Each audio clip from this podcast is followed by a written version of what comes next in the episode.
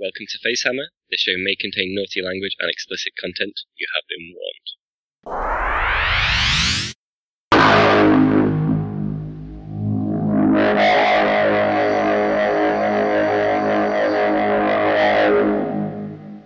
Welcome to Facehammer episode 10, where we're going to talk about the age of Rage Quit.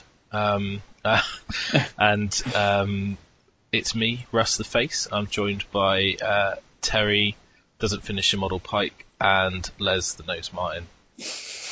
And no Byron still. He's still missing in action, missing in action so apologise to all those um, Byron fans, especially Well- to Les's missus. 'cause He, obviously- he, he's keeping Les's missus occupied so that Les can do the podcast. That's true. what it is, yeah. Yeah. That's good. It's a it's a nice sacrifice you're making for the Oh yeah, the fans totally. out there, Les. I'm totally I'm down with that. I, I feel that he's helping helping me out massively. Yeah, well, uh, he basically saying he's like your fluffer. He is, yeah, totally. And I'm, I pay- I'm painting toy I soldiers and must admit, when I want to get ready, I, I stare at pictures of Byron. Yeah, No, not- no, sorry, that, that I'm recording. I shouldn't say things like that. yeah, no. So, um, we got a free copy. Yeah. Um, since We we, nearly recorded, Eventually. yeah, we nearly didn't. Since we recorded, basically, um, when we did the last show, which was um, on the 30th of June, we, there wasn't really anything out. And there wasn't the PDFs out. There wasn't the rules out. Um, we haven't recorded the immediate weekend because basically last weekend we had a barbecue at mine, played other game systems uh, like Infinity. Um, and the reason for that is uh, we didn't realise that Games Workshop had done this cool thing where they had emailed podcasts um, how all of the good ones, bar the Black Sun. Um, uh, I don't know why. I think it's more because their website is like trying to find a needle in a haystack. Um, so basically, we had um, an email from Games Workshop on that, and when we were on Skype on the Friday night, um, Terry, you checked it, didn't you? And, Yeah. and there was a little email sat there. So we replied, and we were thought maybe we've missed it. We, we're not going to get a copy, and lo and behold, uh, last Friday, uh, you've got a copy turn up, didn't you? Yeah, arrived at work and, uh, yeah, brought it to yours this weekend and we, uh, Yeah, that same day. did even. that. So, yeah, the same night, wasn't it? Yeah. So yeah, so good. ba- basically, we we dropped everything of our sort of vast plans we had this weekend of not a lot, and I had some washing. yeah, Yeah. there's some housework to do. Fucking Yeah. hell. So uh, Terry drove to mine on the Friday night, and we cracked open the copy, and very nicely, Terry didn't even break the cellophane on it. Um, so it was all all new and new box smell. Um, so we got a letter, um, and I'm sure people have seen other podcasters um, sort of, you know, tweet tweet it, screenshots of it. But basically, it's uh, talking about the. It's been 30 years since the birth of Warhammer. I'm just going to read it out. Since the first orc said, "Oi, what you looking at?" and punches, then axes, then goblins were thrown. Um, over 30 years in which millions of hobbyists have painted their colours, raised their armies, and waged terrible war in every corner of the old world. Over 30 years in which Warhammer has become one of the world's most popular fantasy realms. But as was long foretold, Archaon, the bringer of the end times of the old world, uh, uh, sorry, the end times came and the old world went with a bang. Yet endings beget beginnings, and so begins the Age of Sigmar. Age of Sigmar is a totally new beginning for Warhammer. Fabulous new miniatures, they do say so themselves. Fantastical new landscapes, that, that bit was me. And the start of an epic realm splitting new story. Although as a veteran hobbyist will discover not everyone perished in the old world. Ooh, spoiler. It was also a radically new game system which is easy to get into, provides the depth, richness and complexity for which Warhammer is famous, and it's really fun to play. So there's a little hint there about where they're going with it, I think. Uh, we've also made the core rules and rules for existing Warhammer miniatures available free on our website, so hobbyists with existing armies can jump right in. Our first new product is the Warhammer Age of Sigmar starter set, and that's I think that's the important bit. It's a starter set. Yeah. 47 brand new sit-down miniatures, new book, new rules, all in one box, and we couldn't be prouder of it. We thought you might like to see it. I've enclosed a copy. Best wishes, Paul. So, quite nice. I think Yeah. it's a definite sort of U-turn in previous Games Workshop direction, uh, where they've basically not really acknowledged social media, internet, or anything on, you know, or even forums. Um, I remember the days when they closed their forum down, although that was a bit of an abortion, that forum, to be honest. um, uh, uh, and they've gone down that route. So yeah, quite an interesting turn of events, I think. So uh, The the only issue we had was they sent us two badges, I know. and there's three of us, and Four we all us. want the same badge. Four of us. Four of yeah, us. Byron. Well, yeah, He's got his yeah, own, though, hasn't he? yeah, he, he'll have his own, but But we we Where are the got, badges, Russ? Are they yours? Well, they're they're in the box in mine, but actually, so actually, we'll we'll flip a coin for it then. yeah, Oh, you of that. So so we, we fight to the death. we yeah. So we built this box set, didn't we? Um, We had good fun building that. we we did. So um, what we're gonna well, should we talk about it now or maybe later? Let's talk about it later. You know, there's a little Okay. surprise coming up later for people listening to this. Um, so we'll see how that goes. But basically, yeah. So we got the starter set. We built the models. So um, so Les was working on Saturday morning, so he didn't come over till the afternoon. Obviously, when all the work had been done in the trolley Okay. proper sort of um, yeah. Um, so basically, let's just have a little talk about sort of when- as the product range has come out and the releases have come out. What so far Games Workshop have released before we talk about what we got up to and, and actually talk about the box set and, and what was in it and stuff. Okay. So um, basically, last week they obviously released the pre-orders for the box set, um, and they put all the PDFs up, and there was some other products which was the um, Stormcast Eternals carry case, uh, the Khorne Bloodbound carry case. Um, they released a Gates of Azyr novella or hardback book Yeah. so, and some new paint. So, uh, gold Retributor armor gold spray and Liberator gold and Lib- Retributor armor base and Flayed One flesh, which is a bit of a random color just chucked in there. It looks very much like Pallid Wych flesh, but I, I actually looked yeah, at it. I didn't really get that one. No, It's just oh, here's another flesh color that we already do. I mean, I thought they would have probably be better off doing like a Khorne red or something, but I know there already is a lot of reds, but Do you think it'd probably just be a a, a stronger pigment? For Yeah, obviously the possibly. Chaos Warriors and stuff got like less like armor, haven't they? Some of the guys. yeah, So I mean, obviously, like, Foundation-y sort of one. I think so. I, well, what is the technical Games Workshop term for Is it? it a base or a layer? It is or- a layer paint. So it's not so- going to have the highest pigment because the base paints usually have the higher pigment, Yeah. don't they? Mm. And it is actually not as expensive as the two gold paints. What the gold So, paints that cost an arm and a leg? well, they're extra pound, aren't they? Basically, They're or, what or three fifty pence. Yeah, they're 350. fifty. The normal one is two fifty five. So basically, Liberator Gold Retribute Armor. I haven't um, bought these, or but you did, didn't you, Les? So you I bought did, these yeah. over here. So what, what? Just tell people a little bit about them then, and what you're because you have you used them yet? I, yeah, I have. Yeah, I've been using them. Um, using Yeah. them this morning, in fact. Off you go, Um, then, mate. Tell, tell the well- world what you think. Well, Retribu- Retributor Armor Gold, it's, it's a bit of a weird one. It, it it reminds me a lot of the Vallejo Liquid Gold range, if anyone's ever used that, because I even said to you guys when I opened it, like you were, it's on Smelled Saturday like it. afternoon. It. smelled sort of like uh, like it had alcohol to it. Oh, it Now- smelled of goodness, didn't it? Yeah, it's, um, and the the Vallejo Liquid Gold range was very funny because you couldn't use sort of like a sable hair brush with it. You had to use a synthetic brush because otherwise it would just kill the brush. And also you couldn't clean your brush out with, with water because of the gold fleck. It would just destroy the, the actual, the, the brush tip. Right. Um, the GW one, even though it smells like the liquid gold range and applies in exact- exactly the same way, you can use water to clean your brush, which I think's massive because it's nothing worse those liquid gold range. Yeah, they covered like in one go and they were really good, but it was such a nightmare having to get white spirits out to clean a brush, making sure you add, um, usually when you buy like a synthetic hair brush, they're, they're very sort of stubby. They're not very good. They haven't got like a fine tip. They tend to sort of splay out quite a lot. And especially usually when you're doing gold, just for trim and stuff like that. And it, it, it's a bit awkward to use. You Um, also um you missed the isopropyl bit.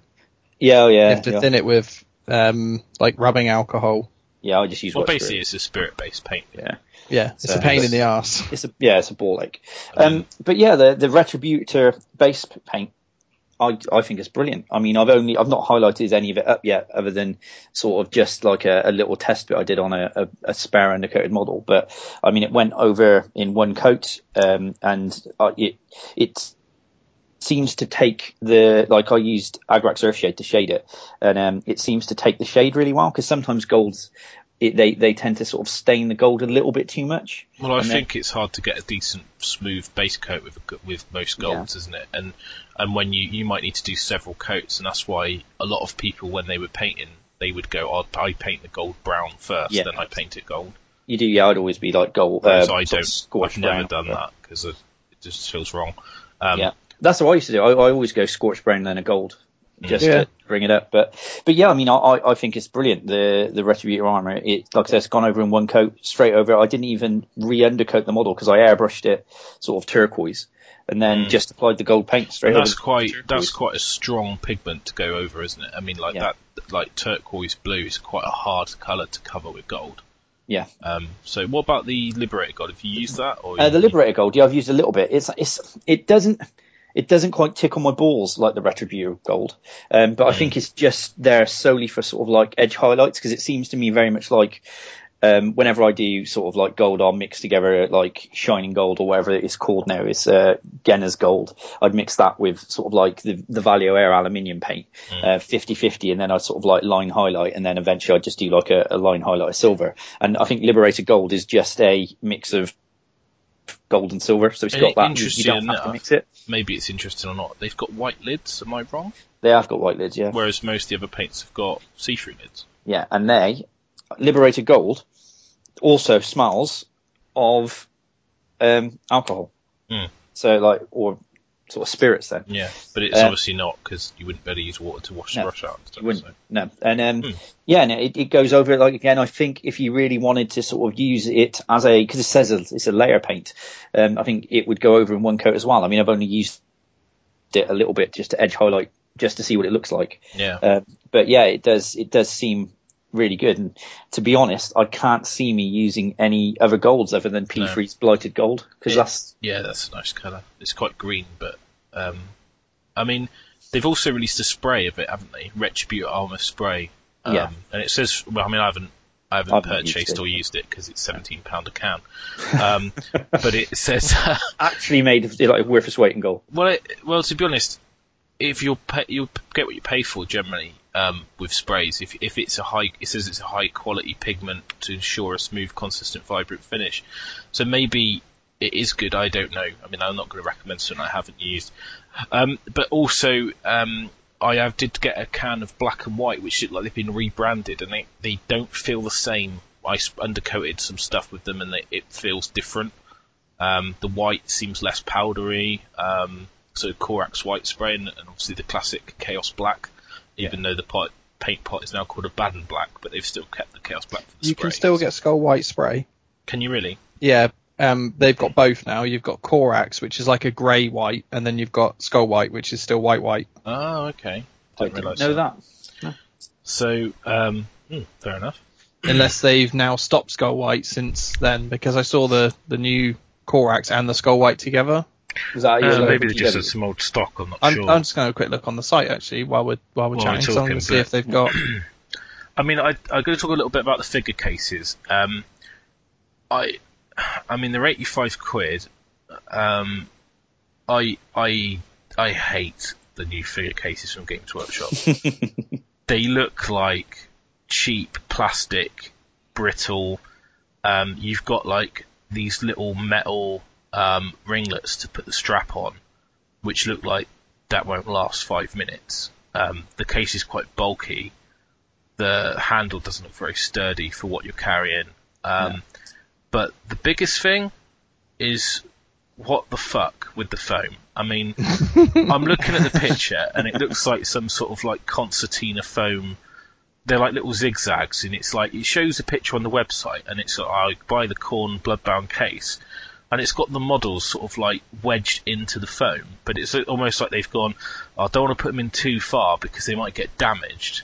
So they're all like hanging out the top of the foam. Yeah, I it's like, don't. I don't, mean to be like that. funny, but if you're trying to show off your figure case, um, you want to show that the models actually fit, don't have their weapons and heads sticking out the top of the foam, and actually are not going to Yeah. get damaged. And if you're worried about putting them into this like, I don't know, like foam vagina fucking um, Concertina vagina. layers, yeah, um, then why are you pushing the models in and and like you know i mean if you're not confident to put your studio painted models in there, then why are you selling this product? I mean, I I don't know what type of fo- if you get any more foam because it looks like there's like a like a bucket foam with an insert with the concertina, and I think there's probably going to be some pick and pluck in there. Yeah. But I I can't even see how deep it is in the picture because it looks like it's two layers, but it looks like they've they're joined. I I don't know. I haven't.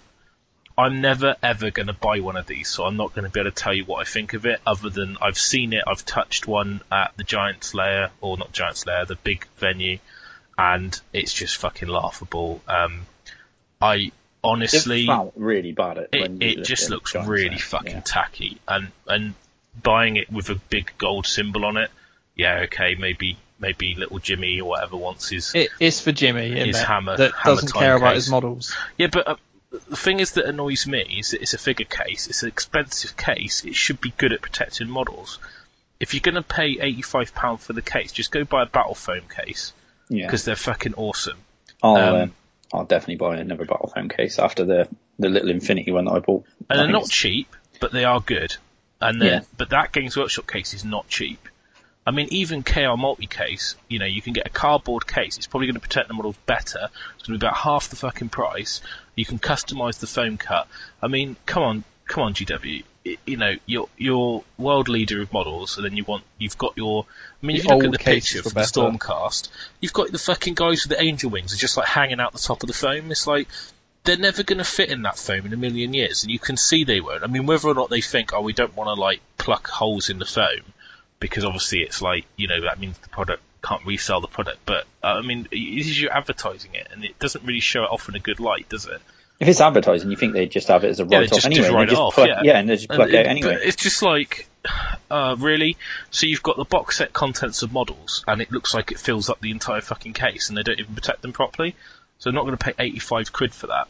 Fucking 85 quid. It's cheaper to buy the the starter set and just have replacement models if they get broken and just chuck them in a fucking Tupperware box, wrap them in fucking kitchen roll and chuck them in a cardboard box.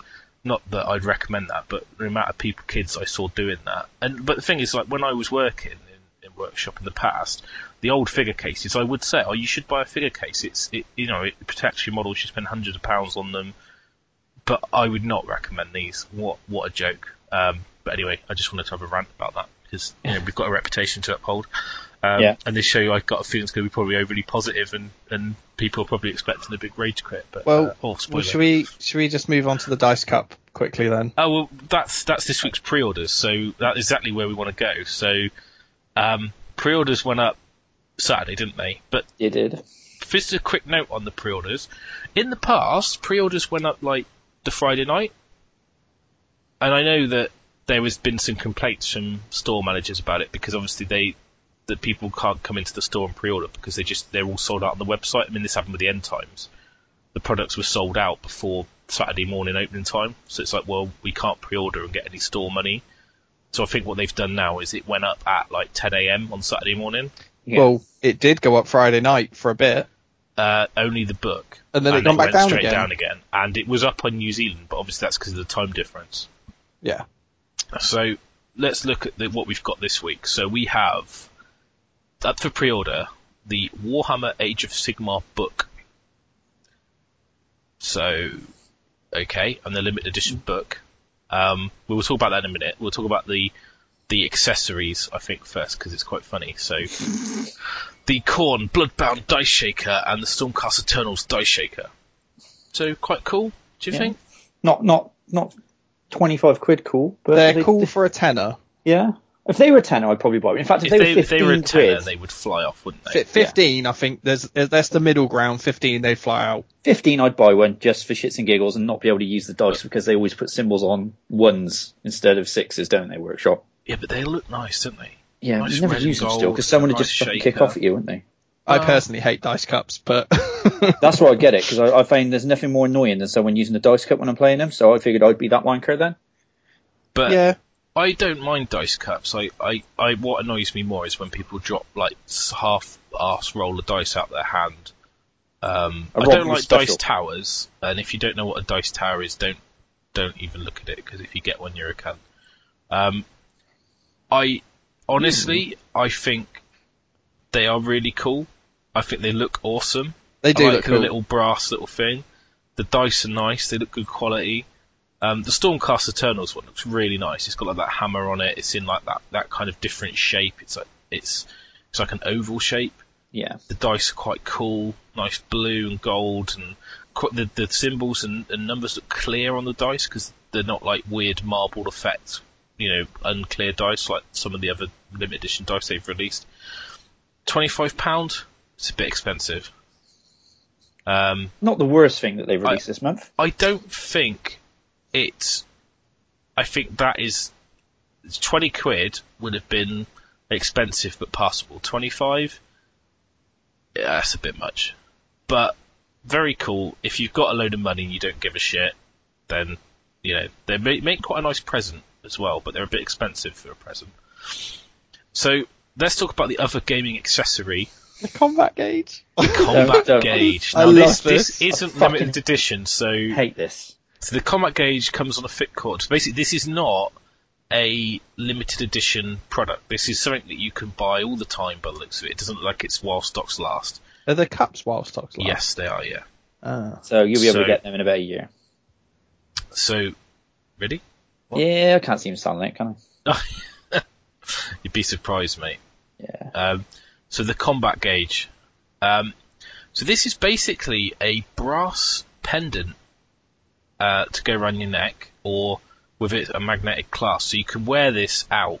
You know, if you're going out on the town, On you the got, pool. You got your yeah, you're on the pool, and you think I can wear this really weird, um, sort of symbol thing with runes on it around my neck, and it's going to make me look a little bit edgy. It's a three inch um, markers whilst And and exactly that, You so you can measure your cock. Yeah, Um, be like this is it's bigger than three inches. 'cause Take, that's take, just- three look, just it's inches. minimum- definitely minimum. bigger because it's just poking over the edge of this. Yeah. Um, it's got like a weird little moon like hole in it. I What's don't, that for? don't know what that's for. Maybe that's for Measuring your jap side. yeah, possibly. Maybe that's the um, maybe that's for the width, the girth. the girth of The your, girth the girth gauge. Um, so this basically has a, a two inch side, a one inch side, and a three inch side. Now All a man needs. I will yeah exactly. So I will tell you now that actually very useful to have this kind of gauge for the gaming side of things, but not so useful to have it as a fashion accessory. Um, I I mean I think this is quite cruel by Games Workshop because there are going to be kids out there that you know I mean most kids that do Games Workshop hobby are not the coolest in the world, and they probably think wow this They're is probably so cool. already getting picked on. They're probably already getting bullied. Now to go into school with your Age of Sigmar combat gauge around your neck, you're just asking to get fucking fucking kicked out of beaten you. up and your pocket money stolen.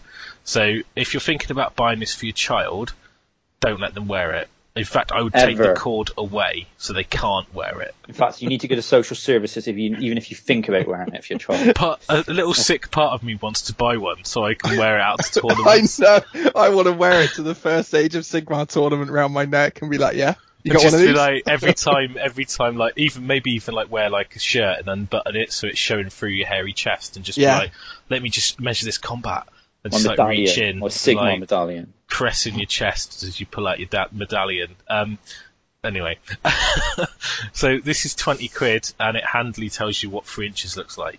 Cool. Um, I hope that it looks like it's brass. I hope It'll that be actually made out of brass and not plastic. It'll be plastic. Yeah, I think it's plastic. Looking at the the action shot with the guy who's using it against his like measuring between two models to say that's three inches. Yeah. If it was Um, brass, I still wouldn't pay twenty quid for it. But if it's plastic, they can. Well, So I wouldn't pay twenty quid it's for it. metal? Well, I don't know. It Doesn't says, does it? It just says it's got magnetic. Oh no, it clasp. says hewn from metal. There you go. Uh, Hewn, yeah. hewn from metal, whatever hewn means. Like they've, like they've used an axe to cut it out of the metal sheet. Like this is one of the things that Games Workshop that's fucking me off recently. And it's like they can't just say it's made of metal. It has to be hewn from metal. It's like, you know, it, it's. It says it doesn't say the perfect tool for quickly and easily measuring the space between models. It says models locked in bitter combat. It's like why has everything got to have a descriptive fucking um even the letter they sent us i mean it's like come on it, it's just fantastical new landscape, start of epic realm splitting story. It's like, come They on, just someone quite well just fucking. I as well. mean, where do they get these people? I mean, this is why Gav Thorpe gets allowed to write books because they think, oh, he he can come up with these bullshit descriptive phases, so he must be good at writing storybooks. Uh-uh, no, it's not true. Um, look, if you're this is the other thing about White Dwarf. It's like I, I bought White Dwarf because I well, technically you bought it and delivered it to me, yeah. but Don't um, fucking start. Panda's got enough in fucking ammo as he needs. Prick. But you know, White Dwarf, I re- get White Dwarf, and I want to know about the product. But I literally have to skim read the paragraphs to get past the descriptive text, and in amongst the descriptions of, you know, ear-splitting combat and and battle-ready hammers and heroes. celestial bolts of Stormcast, and all, it's Deep like strike marines. drop pod and, and las cannons. Um, I honestly, can can you do what you used to do? Have a bit of fluff, which I won't read, and then have a like a little description that isn't fluff. Tell me what the actual product is. I don't need I to s- know that it can jump, uh, build in a single bang. I mean, I am I am sort of just reading the combat gauge, and it does have a little paragraph afterwards, and it goes. The combat gauge comes on a thick cord with magnetic clasps. Can be worn Okay, away so- from the gaming table as a unique accessory. It doesn't really tell me what it is. accessory. So, um, I'm surprised that doesn't say this. This could be this talisman of warding could be worn in your yeah. because you never know where battle might break out. I don't, This will ward away. you imagine, like, getting into a fight? Women. getting into a fight and going, um, um, let me just get my combat. Get, I'm sorry, you're not within three. You can't pile in, and you can't punch me in the face. No, you're breaking the rules. Why am I being punched in the face? my combat gauge. Um, um, Oh dear. but yeah, we're, that, I. we're that person though. That's the scary But bit. the thing is, part of me wants it. I, I actually think I have a problem. Terrible. You do. Part of me wants all those free products. I want the dice. I want the gauge. I want to. I want to wear it like a fucking badge. Should we all wear one to the next Yeah. event we go to? They're sixty No. quid, dude. I'm, Yes, it's worth it. This Well, is how totally about worth. I- I'll write a letter to GW and see if we so can we get a free some one free each. ones. If, if they give me a free one, I'll sell it on eBay. Yeah, That's and nobody will buy it. yeah, for a tenner. Nobody will buy it. We You- need one. I wonder if Byron's getting them. We can we can get them from Byron. Well, maybe we can get some discount. And speaking of discount, da-da-da, elementgames.co.uk for all your wargaming needs. I'm going to my like sales voice. Um, any of your um, Stormcast Eternal bent models you want to buy, which we'll talk about later, um, you can pre-order from Byron, and you'll get some nice discount and a good customer service, and maybe some free sweets. and to be honest, you need the discount. Looking at the cost of Lord, So let's bring us. yeah. That brings us nicely on to Lord Celestant. Uh, Uh, this this saddened me when I saw it. I well- think the model's quite cool. The model is great. It's painted terribly. It though. is awfully painted. isn't it? Yeah, I mean, I, I, I actually want to buy one to paint it so I can say, look, it's not a shit model. Look, I, I don't because it's well, I do because he's bent, but I, Yeah. Um, but I, mate, that's you're going to buy one. Of course, yeah, of course, I am. He's bent, but it's like at, at twenty quid, it's going to hurt me. He's the buy. same price as a combat gauge. That is a bargain. Yeah, he's yeah. and That, that when you look at it like that, yeah, then he is a bargain. Yeah. That's how Games Workshop pricing works. Like you compare it to other Games Workshop overpriced products, and you think that's a bargain. Yeah, because they were like, yeah. Um, okay, so a single model, twenty pounds. No. yes, Yes, you're going to buy it, or That's no, not- yeah, I'll, don't. I'll buy it. I don't agree with the cost of it. See, but if you don't agree, but you're still going to buy it. Sam, he's bent. You get like a box set of models. For like you get like ten men in a box for twenty quid, or you Yeah, get he- one bro. Can he shoot that fucking stupid hammer shit and fucking kill Russ's Lord from miles away? Well, you won't, because I'm not going to be playing with this stupid chaos. But It's, so uh, interestingly, it's does he come? much. Does he come with a battle scroll? He's in a little slap pack. So where, where is it? On the back of the. It's in the White Dwarf, isn't yeah, but it should come with a model, shouldn't it? It should. Someone needs So to would the battle scroll be on the back of inside, like the little card insert? It's inside the little insert, isn't it? Probably. Probably it folds out. That's Maybe. that's an interesting part. Um, I, you know, I mean this this is the other thing, right? You got you got a picture of the model, okay, This multi-part plastic kit contains everything you need in order to build one majestic, impressive Lord Celestant. So why don't you just put Lord Celestant, because I'll make my mind up whether it's majestic and impressive. Um, standing atop a rock in heroic pose. Well, I can see a fucking picture, so I don't really need to read that, do I? Wielding his Sig- Sigmarite warhammer, clad in heavy armor and a magical Sigmarite war, clo- war cloak. I can see a picture of the model. Why are you describing what the model looks like where I can fucking see it? If I was blind, I couldn't read this bullshit writing anyway, so it doesn't make any fucking difference, does I'm it? So angry. It's just, it just honestly, is it just who do they employ to write this? I mean, it's some derpy guy just going, um, I'm going to write about this model. Um, oh, he's majestic and impressive. And, uh, don't tell me what you think. Oh, uh, it's, Let's it's let's get a thesaurus out and use words that, that are cool that aren't. Uh, um, exceptionally gifted warriors who ride into battle on blazing fields of Azyrite. Oh, On they're pods. respected for their tenacity and battle skills. Oh, it's like I, I don't mind that. That's fluff about the model, but don't don't use descriptive text about a model that is a fucking picture of it. I mean, Jesus Christ. Um, so a bit of profanity there for those people who are religious. You hate So- so, much. You hate so much at the moment. I, I, it just annoys me. It's like, come on, I'm not 12, and even a 12 year old would see through that. Most of them, I- maybe. no. I don't know. So let's talk about the Stormcast Liberators. So these are the guys you get in the box game. Yeah. Um, so they come with more options, obviously. Um, so you can give them like double-handed swords. You can give them like a sword in each hand, hammer in each hand, sword and a shield, hammer and a shield. Quite cool. Look, a lot of options. Quite a complicated kit. I mean, like the chest is two part, the legs are two part, the arms are separate, the shoulder pads are separate. You know, they're, they're, they're actually like quite a detailed kit. You know, like a full-on Well, it's got to be for the price. but do they look much better than the normal ones you get in the starter set? No. How much was the starter set? 75, I Was it from Byron? 60 something. It's like what you were saying yesterday, wasn't it? Why don't you just buy, You just buy another starter set. set? Because you get 10 of them, and you get The a guy on a Hammer dragon, and you get, um, you know, the free angel dudes, and you get the free hammer time dudes, And you get a Chaos Army. and you get the chaos stuff. You can put on eBay. And you get another rulebook in And- case you lose your first one. Well, you, the, you, what your four page cardboard cutout. you can download for free. But, but what, yeah. I mean, obviously the box will come with a transfer sheet, which, you know, uh, That was so funny on Friday night. Can we just stop and discuss that quickly? We'll, we'll get into that when we talk about what we did Friday night. We'll oh, Sorry. So, Liberators, um, 30 quid, five models, look look like cool. Terminators, not bad. And to be honest, 30 quid for a unit, it's kind of standard Games Which pricing. Um, Yeah. You know, like look at Witch Elves, things like that. So, yeah, a little Yeah, bit but you get pricey, 10 but Witch yeah, but they're they're not the same, They're are not, they? and they're not as good. No, and they're not as big.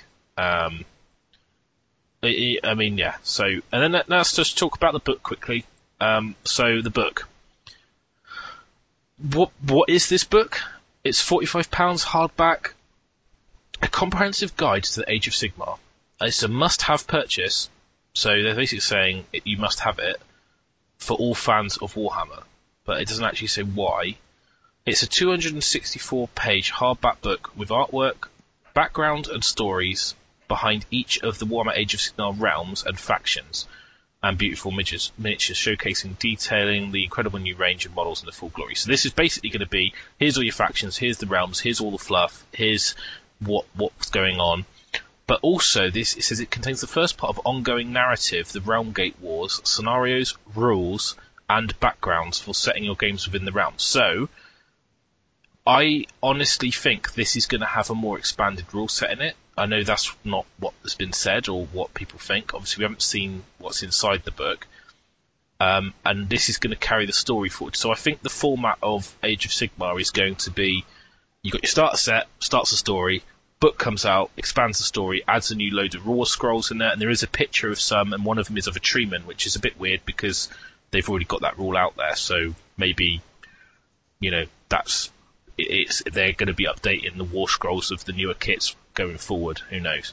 Um, so choose your faction, dive in. So and it's got some scenarios. So the scenarios might be a fixing element to the game. Then I, I honestly honestly believe that that this book is going to be an important purchase, Well, but we don't know enough about it really. Can you remember like the original, um, like sort of everyone was like, oh yeah, fantasy's changing into this. There's going to be the Age of Sigmar, then there's going to be Age of Steel, and then like the Age of War, or wherever it was, and the game's going to get bigger and bigger. So it's going to be a starter game, then a bigger game, and then it's going to be the full army game at the end.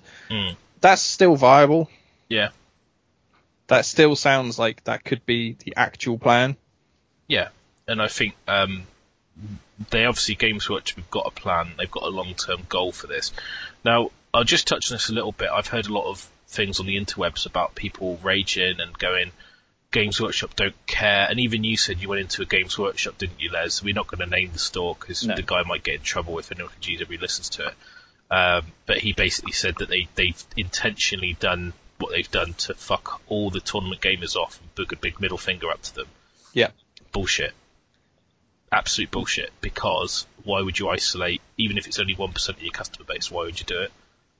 Games Workshop are not a petty enough company. People might think they are, but they really aren't. And I find it funny when you get people saying, oh, they don't care. They really care about this product. I, they've put so much effort into this. They feel, oh, this it's just really easy. It's, it's not much effort. No, I'm sorry. They've they've they are literally throwing everything behind this. So it's not a flash in the pan, and I can't believe it's going to be a Lord of the Rings equivalent. It, it's that this is going to be their flagship game. This is going to be the game they want everyone playing. Um, I honestly believe that that this is it's a little bit of an experiment uh, as well, but I believe they are really pushing everything behind this. So, uh, I mean, this is a little bit my opinion, but say that Games Workshop don't care, Yeah, that's bullshit. I, Because I saw something awesome on Facebook um, yesterday. A guy had a barbecue or something in the garden and set fire to all his fancy armies. yeah, that was that douchebag. The um, Dark Elf army that you set on fire. What is wasn't it? Death, Holy Death, whatever he calls himself. yeah, there was a zombie army as well that I saw, like an undead army, set fire to it all on a barbecue. It was done by the That Escapist seems like- magazine article, and I think it's one of those things just to get views. It's clickbait, isn't it? That's yeah, it's it is. basically is what it is. And, and like to be honest, i- if you want to burn all your models in Rage Crit, it doesn't bother me. Fine, don't play anymore. I mean, you you literally set fire to probably about eight hundred to thousand dollars worth of models. Well done. Yeah. You could have sold all of that, um, but you know you thought you'd make a little internet video um, and burn it. Well done. Um, so yeah, I mean there are a lot of people rage quitting, and I was chatting to a friend of mine, um, Dan, earlier today. But basically, I just think that you it's too early. I mean, the people rage quitting before the game come out. Yeah. And it's like most things. I remember when seventh to eighth changed, and you got to think the change between seventh and eighth wasn't massive. It was, but it wasn't as big as this. This is like this is like epic change. Um, and people still rage quit. I mean, the whole Australian tournament scene quit and played Warmachine. I mean, all the top like sort of twenty odd players at the Australian scene quit overnight, it looks like that's happening again. They've done it again, haven't they? Yeah, exactly. But I know what's going to happen once the game beds in, so everyone will come crawling back because it's the hot girl. It's that hot girl again. Yeah. but they've anyway. The books go up for pre-order. The hardback limited edition book's gone up for pre-order. Um, this looks really nice. It's in a slipcase. It's gold leaf. It's got a bookmark. I haven't bought this. I bought all the limited edition End Times books. Um, I I don't know why I didn't buy it. I I just decided that I don't need I don't need it. It might be a nicer read, but I've not bought Oh. it yet because I just want to wait and see what happens. I've ordered mine through Byron because it's thirty-five pounds. So on Element Games, it's thirty-five quid. Um, you could pre-order it now. It'll, you'll probably get it on Saturday. Disclaimer: that's not guaranteed, but they post out Friday, and I normally get my stuff on the Saturday. Yeah. Um, I honestly, you, I'm, I'm going to buy that book. It doesn't matter. I'm not going to be able to resist it, even when it comes out. I will buy it because I want to know what's happening with the story. I want to know what's happened to the world, and this book has got all that information in it. And even if it doesn't have expansive rules, it, it's an essential purchase. I mean, they even say it. I know you say it in the description, but if you're playing Warhammer Age of Sigmar, you need this book. You, you, you just got to buy it. It's, I think, the quality of their publications is fantastic. I mean, you know, content of bullshit descriptive text aside, the actual artwork is gorgeous. The finish, the feel, the actual quality is is amazing. I mean, your limited edition end times books are something else. They are just the they Archaon one was fucking amazing. Yeah. Like even the just the art book that comes in, and I love I love the prints, which some of them I want to get framed and put them up in my hobby room. Um, you know, there's a really cool there's a really cool sort of artwork prints, which like Malekith walking into the fucking um the the the fucking thing where the sword is and stuff, but. Yeah, excu- excuse my lack of knowledge of fluff there on the elves. Is that the Blighted Isle and the Widowmaker? yeah. To, or the Sword of Khaine, whatever it is. Or maybe that's what Tyrion That's what- had. That's what Tyrion blagged, wasn't it? Yeah, I think so. Anyway, it's dead. It's gone. Doesn't matter. yeah, don't matter. So, uh, start from scratch. Um, so yeah, so that's sort of talking about new releases. So we'll just quickly talk about what happened on Friday. So you, you come over, didn't you? And and we built stuff, and then we played games yesterday. So I think what we'll do is we'll take a break. When we come back, we'll actually go through the box and review the box, talk about the contents. We'll find out all about that transfer sheet, um, and we can talk about the miniatures and and stuff like that. And we'll talk through the actual gaming because we played through the scenario start to finish. Um, yeah, so we would basically we're going to focus on one product, which is the Age of Sigmar starter box. After Yep. the break, and we're back from the break, and uh, we're going to talk about the box set and the contents. So, um, yeah, in the box it contains a load of models, a book, a four-piece card rule set, a transfer sheet. It's very important.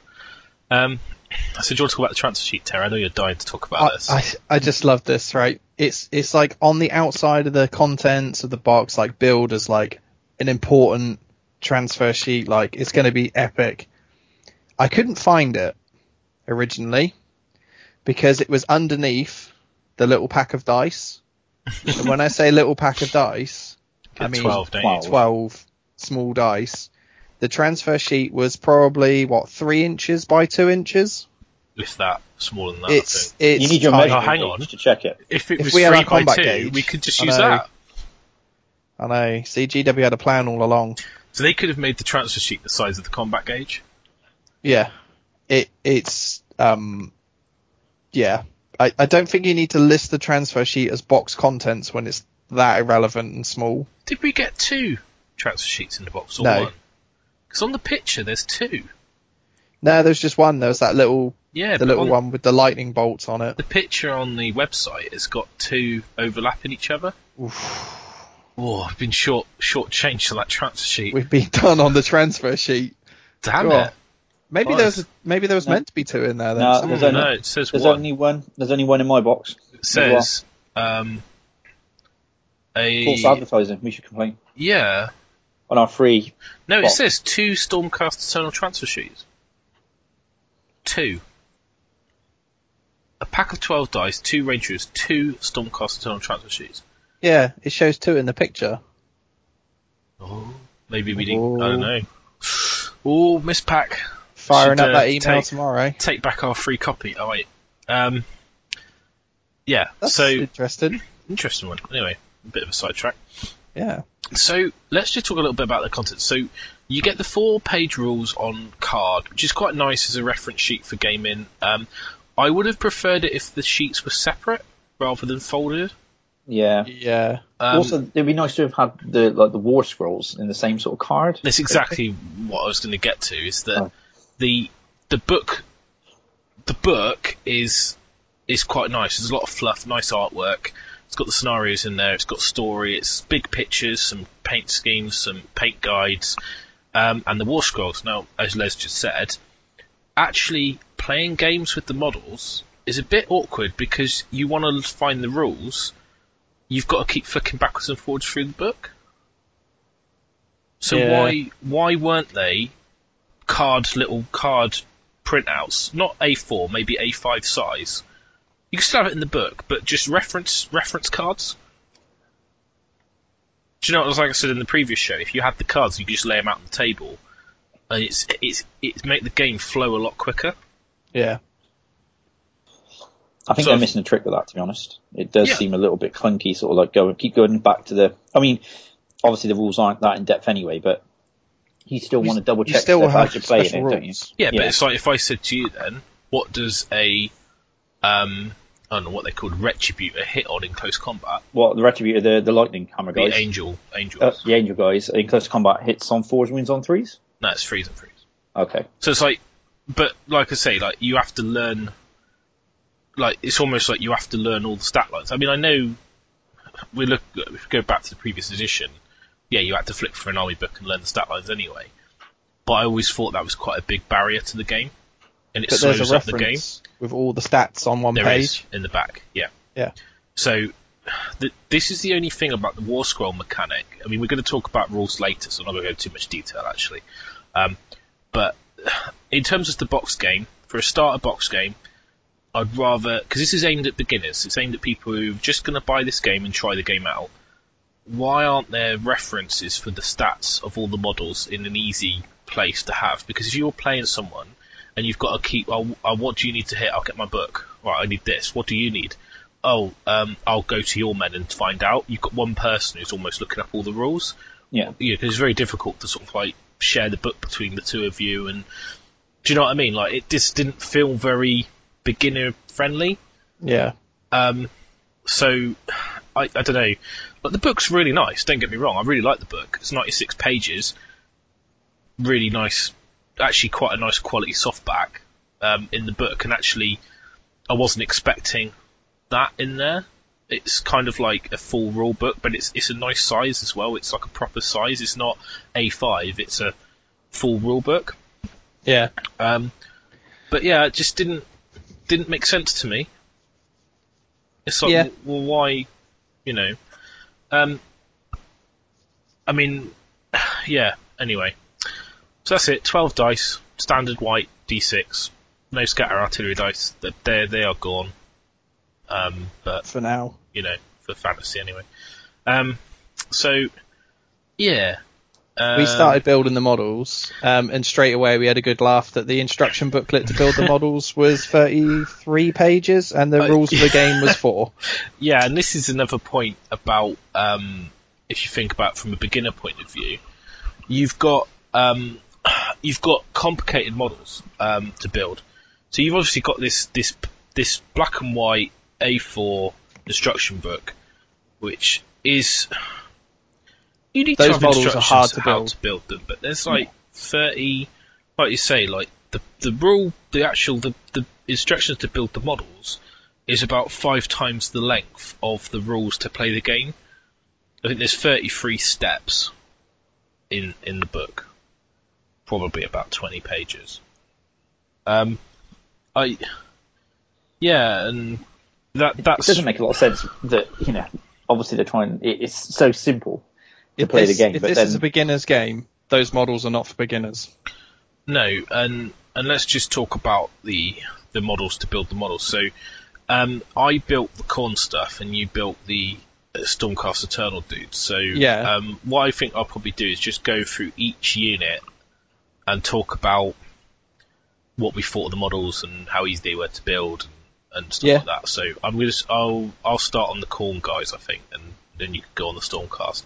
So um, the first model I built was the Chaos Lord because you always build the coolest model first. That's, that's the easy way to get motivated to build the box standard dudes. Um, really like this kit. Um, it wasn't. I didn't find it overly complicated to go together because it was quite obvious. Um, it was a little bit fiddly. He's got like a hand with a chain that goes to the dog's neck. That was a little bit fiddly um, to glue. It wasn't apparently obvious where that went in, and also uh, the way his chest slots in, it didn't want to fit. And same with the dog's got like a bit with his tongue that goes underneath with the collar. It, you almost have to like slide it in and sideways and pop it in because it's such a tight fit. Um, but uh, incredible model. Like the mold lines are non-existent. I mean, even like I barely had to scrape any mold lines. Um, when you glue it together, all the seam lines are hidden. Um, you know, apart from like down the weapon haft and things like that, which are basically the main air focal points you've got to do. Um, absolutely beautiful model. Uh, really, really good. I mean, if this was sold individually, you'd be looking at 20, 20, 20 quid as a plastic clamp pack. Uh, probably more looking at that Mm, Celeste. 25, Yeah, 30 maybe. Um, and it is as good quality as that. It's not a starter set model. It's not a clip model. It's not a, a dumbed down quality model. It's a, it is a the character model. That model, that sprue. So the sprue that's got him on it, um, the Khorne Warriors and the I think it's got the BSB on it.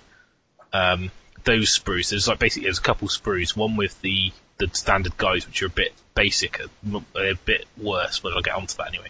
Um, so anyway, he was really cool. Then I built the BSB. Now the BSB, um, the he was okay to build. I don't like the head, just the sculpt really. Um, the the t- ponytail bit was really awkward. I I don't quite understand. It's in like three pieces, and it, it doesn't. It's a bit awkward to glue it. Um, when you try and glue the banner on it, it it's quite top heavy. There's a very small contact point, so when you're using plastic glue, it, it it's very you've got to kind of almost hold it upright until it dries because it's very heavy. It did Um, look a bit fiddly when I was looking at it yesterday. When I I got over to yours, it, it did seem. I said to you like, I think I even mentioned about the, the, the ponytail, didn't I? I was like, Yeah. that looks insane. So as well, it's not apparently obvious which way round it goes and things like that. So you- you've got to be a little bit careful when you glue it on. Um, and I, I sort of had the, the banner as well. The chain off the bottom of the banner is very close to his face. So if you glue the banner arm on first and then try and do the head, it, it kind of can interfere if depending on how accurate you were when you glued the banner arm on. Because if it's drooped slightly or it's slightly at a different angle, because when you put plastic glue on it, it does soften up a bit and you do get a bit of play um, if it was too close to the head. And probably the worst part of this model was the collar. So he has this collar around his neck, and that just didn't seem obvious how it fit on the model at all. Um, it, but it's it's a nice model. Don't get me wrong, it's a cool model. Um, I would probably head swap it if I was doing my own because I don't like the head, I don't like the ponytail. I would rather use like a Juggernaut head, like one of the Juggernaut Riders heads, so it looks like a Khorne Warrior, rather than the, you know, that that derpy face. I don't really like it. Derpy Mad Max style face, isn't it? I suppose. Yeah, it it's okay, um, but I quite I yeah, not not for me really. Um, now the Bloodstoker dude, the guy with the whip. Now my ours was actually broken because the there looks like there's a molding weakness in the torture blade, which is this like trident thing. Is actually looks like the do you know when you get when you're molding it, it like pops off and you see like a little like looks like a little pin and socket joint. Looks like a little nipple Yeah. type pin Yeah, thing. that that's generally due to a weakness in the molding. Um, so basically, I think that's what that's going to be quite common. So what I would say is when you get your box set, if you're to buy or get your box set, open it, is just quickly check this sprue for this bit. If it's damaged, look in the box because ours was lying in the bottom of the box. It'd be quite easy to lose, and you'd end up with a little stumpy fork rather than quite the sort of impressive barbed sort of long bit. Um, this model's quite easy to build. I'm not a fan of it. I don't I don't like the fact he's like fat and and a bit like looks quite nurgly, but he's not. And the the ponytail that comes off the back of his head, I, I really don't like it. I, I'm not a fan of the way it's moving because it, it doesn't look very natural. It's quite thick. Um, it just doesn't look. I don't know. I'm not a fan of it. Um, I, I I was a bit sort of underwhelmed by it. I think when you when I was looking at them yesterday, sort of like around the table and stuff, I thought initially the picture, the paint job of it, like from the pictures I've seen, looked quite cool, but I never really looked at it. And I think whilst it's sculpted really well and it looks like it could be a cool model, I think it's just like uh, the aesthetics of it doesn't doesn't really. I don't get it. Like you say, it just it looks like it should be a Nurgle model, really. I think Mm. rather than a Khorne guy. I mean, he is. I mean, he has got like the Khorne symbol in his all over him. He's got it on his shoes, on his on the end of his whip, on his his head is a Khorne symbol. His he's got it on the torture blade is actually a Khorne symbol. Yeah, but I can Um, imagine like if you're fighting for the blood god and you're you're you live for battle, you'd shed that fat quite quick, wouldn't you? Yeah, Yeah, or you die. yeah. So- or may, well, maybe it's. um I don't know. I don't quite understand why they went for big fat torturer, but you know, anyhow, I think it maybe it was a just to make him look a little bit different. Yeah. Um, so then the Khorgorath beast thing, really nice to build. Um, this is is a beautiful model. I'm not a fan. Well, the head is a bit weird because it's like a tiny little head, um, but it is actually a really nice figure. Um, I really like it. It's cool. Um, it was not fun to build. It wasn't too bad. It wasn't too complicated. Um, that one was quite easy to build. Um, now, the Khorne Warrior dudes. These are fantastic models. Now, what I mean is they are absolutely beautiful. Um, building wise, really complicated. Um, it's not apparently obvious which goes with what. So you've got to follow the instructions, which isn't a massive issue, but and they're quite there's quite a lot of like dangly bits which are quite fragile. So like one of them's got like a chin beard, which is quite fragile. Um, you've got a lot of spikes which are fragile. Um, you've got like head spikes which are coming off the top of their sort of crests. You've got their gauntlets which have got these spike arms as well. Yeah. This this could be really easy when you're clipping these off to break them and damage them. And the same with the whip dude with his whip because it's all quite fragile and delicate. There's a lot of delicate parts. Um, so obviously you need to buy an 85 pound figure case to mash them into the foam vagina to break them. But um, I, um, the the five core Warriors are probably my favourite models in the kit. Um, they are they are beautiful. I love them. I think they're really really nice. Look very Khornate. They look like Chaos Warriors. Um, I'll talk about the rules later. Um, but um, I I do actually think they're really nice. Um, then the Marauders. Now the Marauders, these obviously were on a sprue with I think the hand weapon shield um, Eternal guys. They didn't seem as nicely cast. They they had more mold line and they were simpler. Um, they weren't as complicated. I understand why. There's 20 of them. Um, the command bits are actually on the other sprue, so the focal bits are actually on the, um, the sprue with the Khorne dude, the um, the warriors on. Um, quite fun to build. Um, nice models, but again, they're a bit more straightforward, but you know, not not really easy. Um, but that's basically the Khorne stuff. Yeah, I mean, uh, we finished building. We did a lot Friday night, then we got up in the morning and we finished by about midday, basically. So it took us a fair amount of time between two of us to build this kit. Um, which, you know, which we'll talk to in a little bit. But if Terry, you'll just go through the Stormcast Eternal new kid on the block. Yeah, so I started with the dragon rider cat beast thing. Um, I cut all of the pieces for him off, put them in a little pile, and then said, "Yep, that one's done." Um, he is so overly complicated to Yeah. build. You really have to follow the instructions for him. That it goes together in a manner that you would not imagine it to go together in. The beast is like two halves but no middle. The top guy is like a he links into it in certain ways and His legs are part of the sort of like one leg is on one half the body, one leg is on the other half. They don't properly line up with him. Um, it was a bit of a faff to build this. Like for a for a starter set beginner model, he is not a beginner sort of model. No, it's a bit awkward. I mean, I built mine um, last night, and just getting them to sort of fit together with sort of like the underbelly of like the dragon thing, Yeah, and just to get the, the leg joints to you know to, to line up and stuff, um, without there being like like a step in the model or like a gaping Yeah. hole. he I'd say he's probably a bit complicated for a starter set model. Like it's an awesome model. It's absolutely amazing. It's just a bit too a bit too complicated for a starter model, I think. Yeah, Um, but I, I mean, it does depend on what Games Workshop are aiming their sat. Doesn't Does it have an like an age thing on the box, like recommended for like eight very, and up or very something? good question.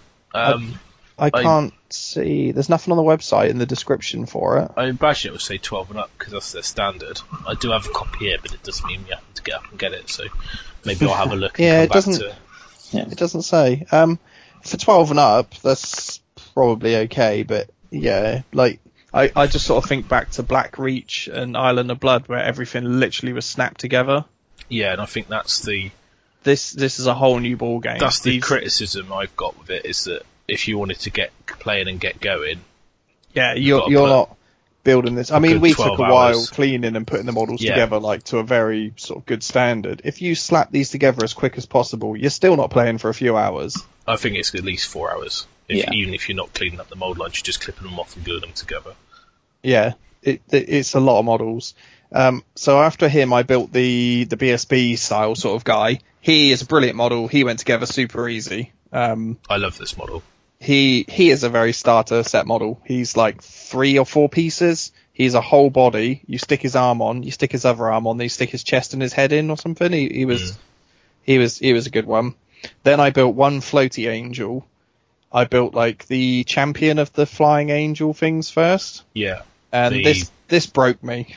Prosecutor Prime or whatever they call Yeah. him. He his wings just did not want to stay in any sort of position. Like the two bits that glue together are like a tiny little ball joint and then like a little hump that goes into that ball joint. Two of them that are fucking tiny. Isn't the No. crest on his helmet part of the wing though? That's on a different one. Right. Okay. So that was on the other two that are identical. His wing Yeah. attaches to his head as well as his back. This Mm. one didn't. Okay. And I, I put the plastic glue in the two little divot bits. I pushed the wings together, uh, held it for a while, uh, let go, and they just flopped apart. And then I had to hold it for probably 10, 15 minutes for it to just sort of be stable. Like I mean- the contact points were so small, it just would not stay. I think maybe what you should have done is glued it to the back of the body first. What glued one of the wings to the back yeah. of the body. And then it would have been it would have been more of a contact area, but But the, the wing joint that the second wing that attaches to the main wing would have still had the same problem. That Mm. that's getting the wing on the model was not the issue. It was getting the two wings to stay together because the contact points are just so small, and obviously, like you said, the glue heat sort of heats the plastic in a way that it sort of softens, and it it yeah it, it just flopped all over the place, and I just got really annoyed with it because I wanted it to go together properly. but what you need really is a pork pie to hold it Yeah, together so- while it dries. what we had next was the Pie of Sigmar. so while the wings were drying, I propped them into the little slot on the top of a pork pie so that the wings would rest and basically the pie Of Sigmar was born. was was born for that night and then I ate it because it was pretty good. But yeah, I built the the three hammer guys with the with the big two hander thunder hammer lightning hammer things. They went together super quick, easy, really nice kits. They were a little bit more. One of the legs on one of them was really odd because half his foot was part of another leg that slotted through. It made Yeah. no sense at all. And there was a couple of really horrendous gaps that if you were going to paint these well, you'd have to fill. Like they The so far pad, most of the models are good for gaps. This one was I don't understand this model at all. It just went together in such a special like crystal maze style. You've got to like get this bad boy together or you're going to get an automatic lock in and stuck in the Aztec zone for the rest of the night. It was just so unnecessarily there was no need for it to be like I just don't understand why it was crafted in that way. It might be to do with the molding process because when you're when you're doing a plastic injection molding, you've got to be quite savvy on undercuts and things like that. So maybe And- there is a technical reason for it. But it was just like um, the rest of all the models, their legs were complete. This one, for for just some random reason, his leg was in two bits that Mm. slotted through into it in in such a. It was so overcomplicated and unnecessary. I just don't understand it. It was uh, it was odd last night. I think cleaning up the the spikes on the backpacks Yeah, that was a bit of a pain. Just to get rid of the seal like the mold lines and Yeah. stuff because I'm finicky with stuff like that. So The the ham the heads on the hammers were probably the only big mold lines on the entire models that I did. They were pretty good. Other than that, just the hammer heads. And then I built the ten normal little guys the following morning. Um, I think you beat the guys with the hammer in the following morning as well, didn't you? Um, So I think all you had done on the Friday night was the one angel. yeah, I think maybe I built the three. characters. Did I not build the three hammer guys? No, I can't remember. I was tired. um, yeah, so I built the ten normal guys. They were two of them are different, and then the other four are like duplicates. They I built them in pairs. They were pretty straightforward. again, they've uh, got that stupid mold line on the shoulder pad, haven't you? That you have to liquid green stuff or green stuff. Yeah, I into- didn't on the one that I did that come in White Dwarf. All I Yeah. did was I just put more more. We use Revell Contacta glue, um, which you can get from Element Games, and it's the best plastic glue that's made. So we're not Yeah. using shit glue. So when we talk about stuff being difficult to put together stuff, it's not because we're um, you know we're using bad glue or we don't know what we're doing. Um, but basically the um, uh, the the glue is quite good, and what you can do is put more on than you need. And what I kind of do is when I'm doing that shoulder pad joint, I wiggle it about a little bit and just get some of the plastic to seep to cover the gap. And when it's dry, you can then take a scraping tool, scrape over the top of it, and it'll cover And you get a up. smooth join. Yeah. Because I did that on my white dwarf dude. Because Yeah. I, I can't think of anything worse than using liquid green stuff because it's fucking dog shit. I used it on the gash because that's the video I saw the guy Yeah. talking about Yeah. it doing it in. So that's Dan Harden's um, from the Games Workshop. They do a really, if you haven't seen it, it's a really good YouTube video where he goes through like some of the kits and how to do. And he, they've done all the box set contents on there at the moment, and he talks about how he paints them. And I really like his style. It's it looks good. It's simple to do. He uses like the washes to great effect. And, and in the Nagash video, like you say, he, he that's what he does in there to get the, the joint smooth. And since then, I've just adopted that as my technique now.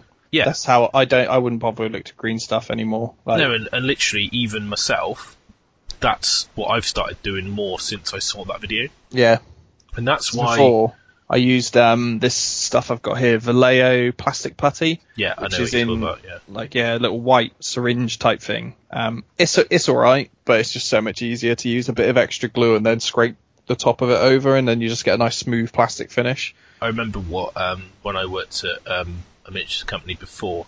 Um, one of the guys was sculpting spaceships out of plasticard and sanded it down and stuff. And what he did is he had loads of plastic shavings, and he mixed um, like a liquid plastic liquid, basically poly cement with those shavings to make a paste.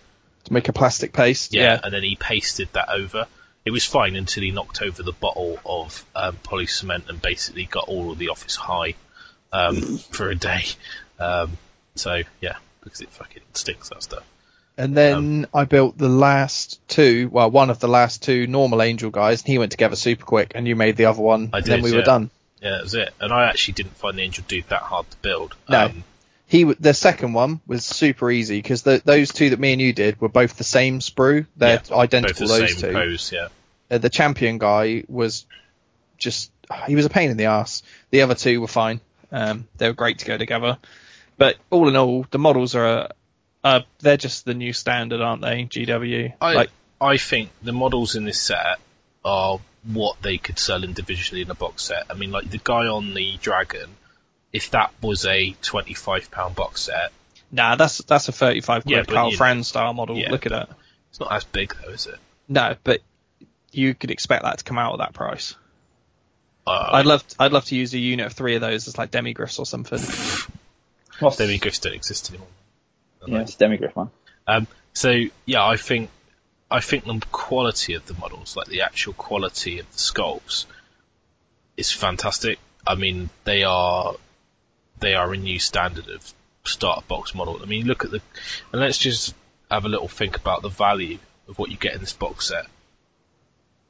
It's it's amazing the the monetary value of this box set for seventy five quid it's just amazing. You get like, I mean, the amount of models you get. I mean, if you bought two box sets, you'd have a massive Stormcast Eternal army. Yeah. Well, uh, look look at it this way. Those five dudes with the hammers are what 30 thirty quid. quid. I know they're not the same. Yeah, but they, Like, they aren't much- customization. they aren't different enough. I mean, if you wanted to go hand weapon shield, then this box set. I mean, not only that, you get. I mean, this is you're just talking about this the, the Stormcast Eternal dudes, but Yeah. the, the the Chaos models as well are really nice. And you probably don't need the two Lords, the two BSBs, you know, all the rest of it. But the standard troops, even the Marauders, they're beautiful models, really, for what you know, bog standard Chaos Marauders. They're they're really nice. Yes, I mean, I you look at it. You got five dudes and five dudes with hammers. That's what sixty quid. Then you've got the you, you the three angels are probably what twenty. The three dudes with hammers probably twenty. The dude on the dragon thing 20, 25. The single character 15, 20. So you've already got like 150 quid's worth of stuff just in the Sigmar side alone. And then you've got the colour rulebook, which is really nice. The dice, and you've got the Khorne stuff. Basically, this is a great value box set. Um, It's probably about 250, 300 quid's worth of plastic models. Yeah, if, If they were going to separately. sold out individually. Yeah. Obviously, that's that's how Games Workshop they make their products look That's that's value, how they don't get those kiddies on the crack. But as a so as a starter set, then the model's probably a bit too complicated. Rather, they were simpler plug and plug and play. But the only thing I would I will say is probably the Games Workshop are a miniatures company, so I think what they decided to do they didn't want the models to look too derpy or too basic because the rules are all available online anyway. So a big selling point of this box set is the Is the models. models. So Yeah. they need to make the models good quality.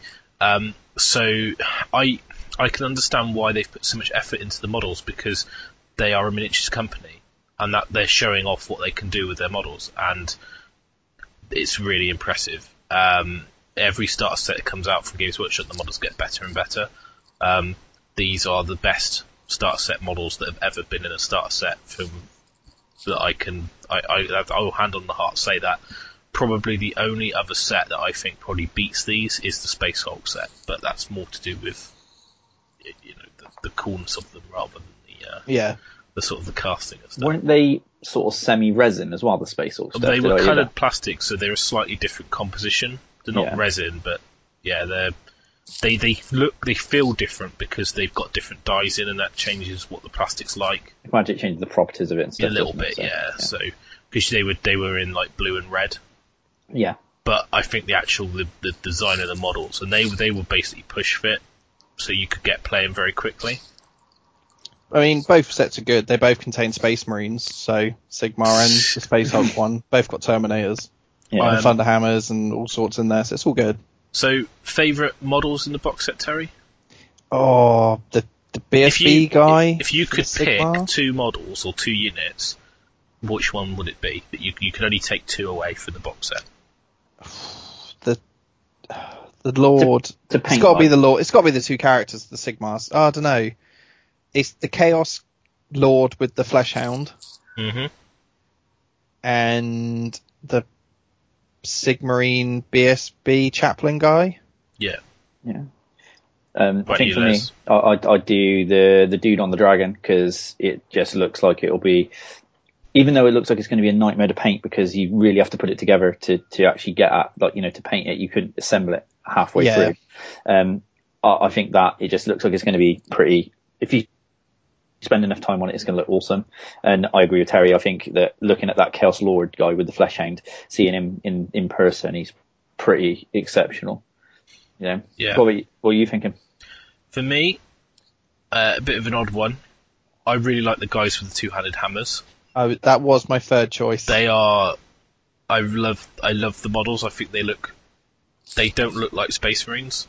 They're pretty beat stick. Those um, ones. and they look fucking nails. Yeah. Um, they basically are like, I've got a big hammer and I'm going to smash your fucking face in. Um, and I and they do. Uh, but I quite, I, uh, I? I really like those models. I, I don't know why. I think No, they they're my awesome. favourite models. The other models is has to be the Khorne Warriors. They are they are just fucking awesome. I love the poses. They look dynamic. They they look aggressive. Um, the you know the the guy there's like a guy and he's like striding forward and there's another guy that's like on they're on like running on one leg. These look like Khorne chaos warriors. They don't look just like warriors that have been painted red. They look like they are all about the cunty axe, death, blood for the blood god. I want your fucking skull. Um, I I really like these. That I would go for those five and the three hammers. I know the characters are really cool, but they're a single model. I love the Khorne Lord. I love the guy on the dragon.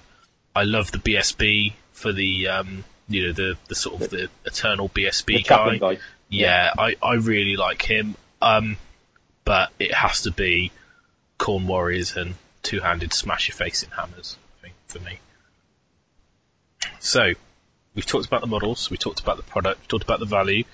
Let's have a little talk about the scenarios and the gameplay. So, we played through, didn't we? And um, I.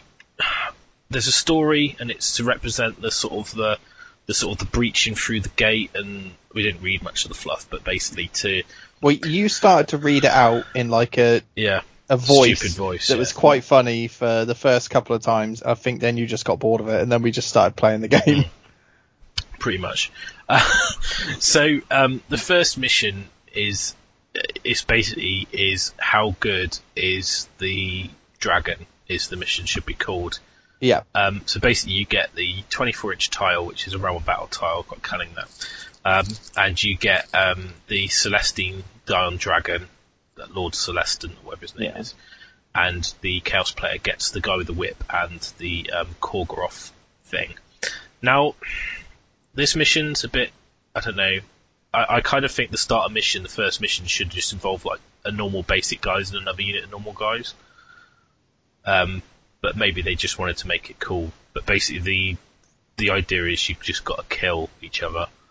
Um, nice and nice and tactical. That's that. simple. Yeah. Um, and basically, the guy on the dragon will literally win this. I think nine times out of ten because he's just amazing. Um, you can't get away from him. He's got a stupid breath attack that does D3 mortal wounds. And he goes first. Well, he might not because you might not win the priority roll. Oh, I thought in the first scenario he just went first. No, you just won the roll. Oh, did I? Yeah, if you don't win the roll, then obviously you go second and it, it might be a bit more even. But by going first, you get to move up. Because of the setup rules, you can do your D3 mortal wounds on both the uh, both the chaos units on a 4 plus. You can charge in easily, you're definitely going to get in. Uh, you get D3 extra attacks on your D3 wounding hammer, and if you roll a 6 on that dragon, boom, that Khorgorath drops like a sack of shit. Um, so basically, that's what happened. First mission, Terry won the roll, charged in, killed my army. That was it. Fun. Didn't, didn't even get to roll any dice, did I? No, but then we re-racked and did it again. I charged in with my attacks and you killed me. Yeah, it took a bit longer though. It took a few rounds and it felt like more of a game. But yeah, it's all right. I, I don't know. The first mission was a bit lackluster for me. I, I, I don't. I kind of felt it was a little bit like I'm gonna just smash shit with this fucking hammer, and you're gonna want to buy Stormcast Eternals. Is, isn't that what the the actual Running theme through that. running box theme with the maybe, actual yeah. thing? Yeah. yeah. I kind of I kind of get it. It's fine. And then um, the next mission is the three angels got to get across the board. I quite like this mission. I think it was quite a cool idea. Yeah. Um, yeah. So we played it first, didn't we? And and you've got two groups of ten marauders basically, and and the three angels have got to get on one side or the other or kill all the marauders within six turns. Um, and I quite like this mission. Um, I think this is part of the shooting rules that needs a bit of clarification. Um, but anyway, um, you we played it first, and what I did is I tried to group up both groups of marauders and then come at you in a wave. Um, and because I think you, the first turn I, you backed off, didn't you? that I could charge and shoot in the same turn. thought you could move, shoot, charge, and then fight all in the same turn, um, but with no penalties whatsoever. Um, so yeah, so basically I backed off. Um, I managed to win that mission with the Khorne, but then we swap round and basically the angel player, if they or they well the stormcast player, if they get a priority or whatever it's called, it's not called priority, but it's basically Initiative. Is it called initiative? I don't know. um, you get to fly forward, hammer time, charge in, hammer time, wipe 10 out easily. Uh, because the bravery is the big thing, to be honest. Um, and then the, the other unit's not big enough to actually do enough damage to beat you. And then you easily win that yeah, scenario. you, you just kill like two or three with the shooting, two or three in the combat, and then the rest just pop through the panic. Yeah. I mean, to be honest, what you could even do is move forward, shoot, charge. If you're pinned in combat, retreat, and just fly 12 inches over the top of them. Because you don't, you don't get pinned in. No, and then shoot Um, them again. Well, no, I think you can't shoot can't, and retreat. But, but yeah, so um, I I think the mission's quite cool. I think that shows you a lot more about the game because it, it feels a little bit more like like a game. You've actually got some Yeah. basic guys down. It's quite a cool mission, I think. I quite enjoyed it when when we played. It did seem sort of like my first first stage of Sigmar because I haven't played anything with the battle scrolls or even looked at it. Nah, think, nor, nor have I. know, when I got there and we played and stuff, it, I sort of saw the tail end of your game, and then I, I played Terry, and uh, it it did it did sort of feel like it was quite smooth, and the mission was quite cool. It did initially strike me that these Sigmarines were pretty The- pretty good. Basically, if if you get if you win the role with the Sigmarines, the scenarios are very Sigmarine winning. I think the scenarios all tip in their favour. This this one here, as soon as you learn, right, the first thing I do is I go straight for that unit of ten before they can get near the other unit because they're 18 inches away. I c- cunt the fuck out of it, I kill it, then I've won this game. The Yeah. first mission, you go straight in, um, and even if you don't go first, you probably should still win that.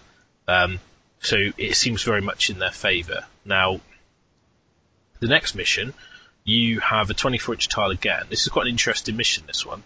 You've got the three guys with double handed hammers, and you've got the banner, and they set up in the middle of the board in like a little semicircle um, against one edge, and the Khorne player gets the five um, warriors and 20 blood reavers, whatever they're called, and they set up on the six inches on the other edge, or was it three? I can't remember. Three inches. Three inches.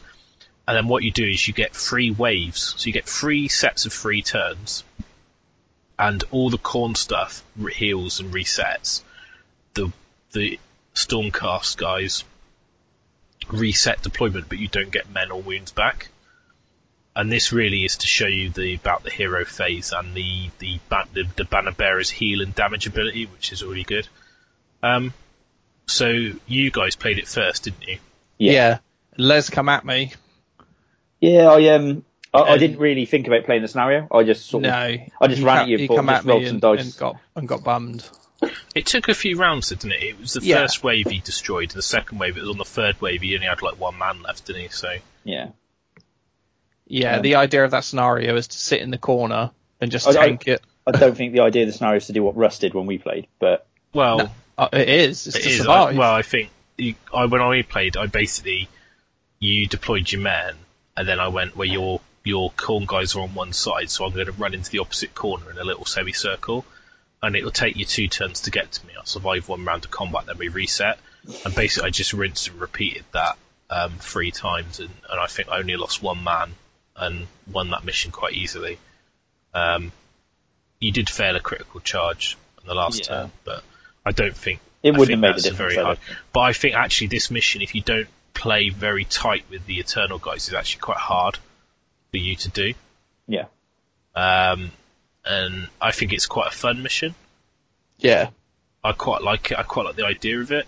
I enjoyed was- playing it. It was good. it was at this point we decided that it was going to be really confusing at a competitive level if you don't keep track of the turns Yeah, and whose priority it is and what turn you're actually in. Um, it, it's very easy to lose track of what the fuck's going on.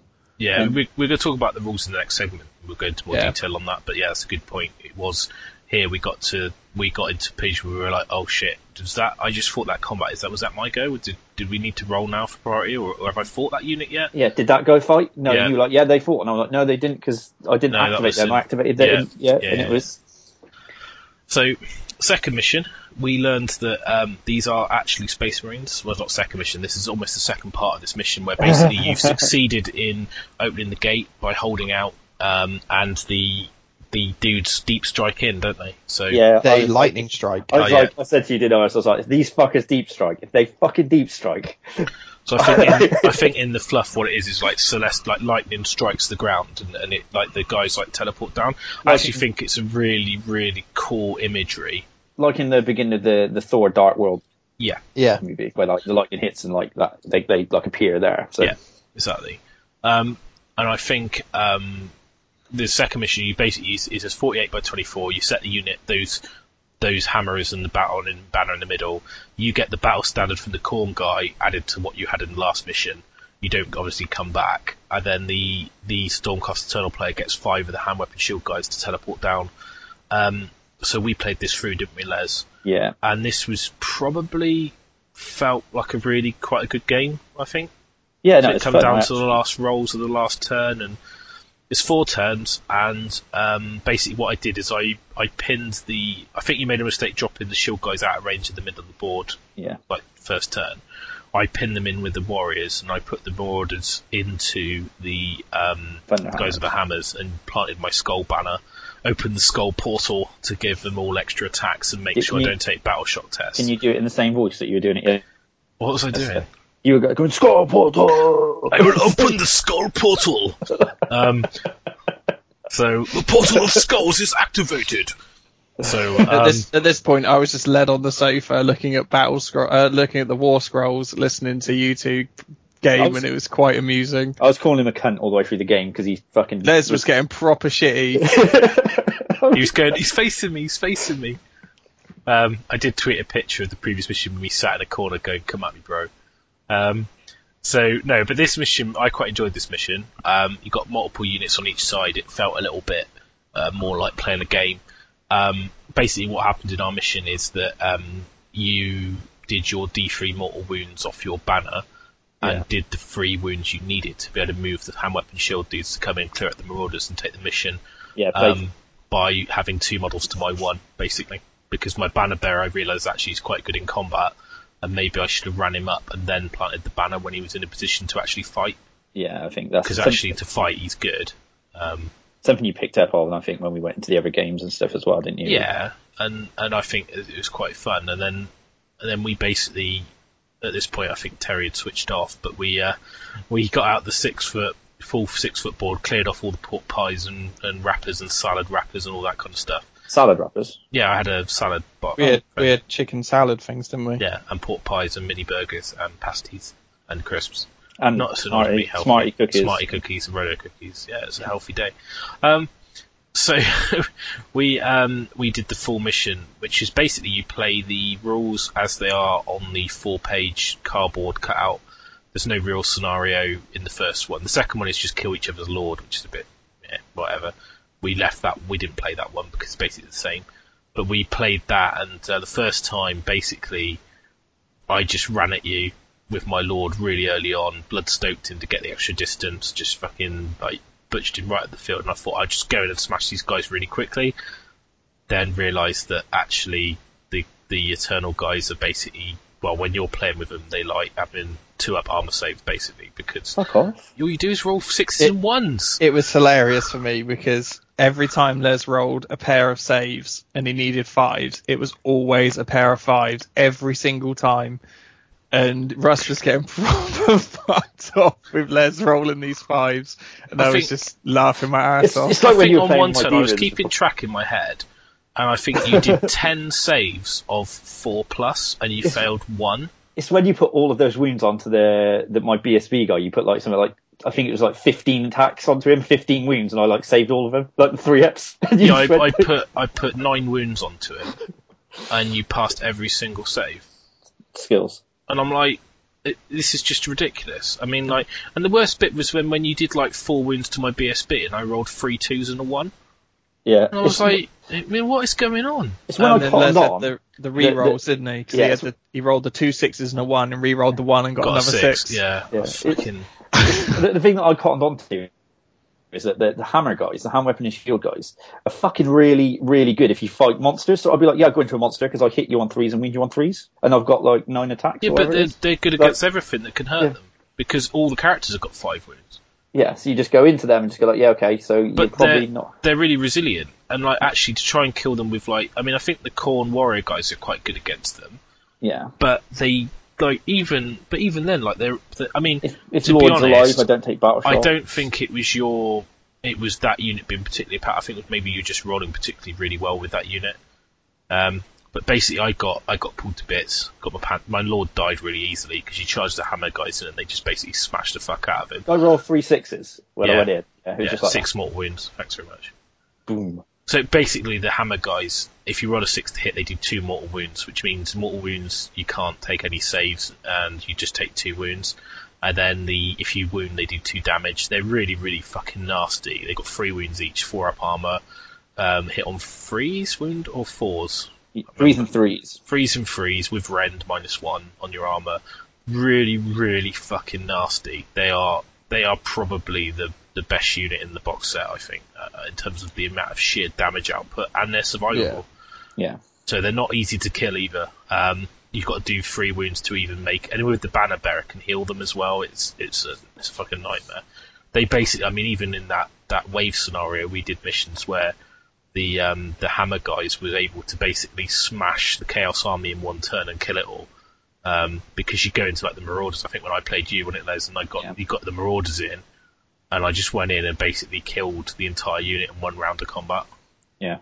Just Um, got 20 just gone, wasn't it? It was. it's, it's to do with the battle shock as well, because you go in and kill a load, and then you take the battle shock, and you're like, well, I'm adding eight to this, and they're they're, they're only the bravery five, so I'm basically using like d6 plus three men, Yeah. and it, it makes a huge difference. And I think it's really important where you've got heroes and people that stop you worrying about bravery is such an important mechanic. And I think another thing with the the sort of like the celestial guys or whatever they are, stormcasts. If that if the the main guy's alive because of like the battle scroll formation or whatever it is, like they're plus one leadership, aren't they? If they're within bravery, sorry, if they're within another unit, if within six inches. Yeah. And every turn the guy just goes, hey, everything within twenty four inches doesn't take battle shock. Yeah. And then you just never run. Yeah, and I think the second time I, I was a little bit like, well, let's re-rack and have another go. Um, And I, I ran at you then this time, didn't I? Just to see because Yeah. it felt so one sided that one game. I was like, oh, Well, I kept my um, I kept my warrior guys on one side of the battlefield, and you, you charged your general straight into him, Yeah. and basically almost killed them all. And then what, down to like one model. And then what I did is I used my Bloodstoker to buff my Marauders, um, to give them the extra distance to reroll to the ones to wound, and they reroll ones to hit.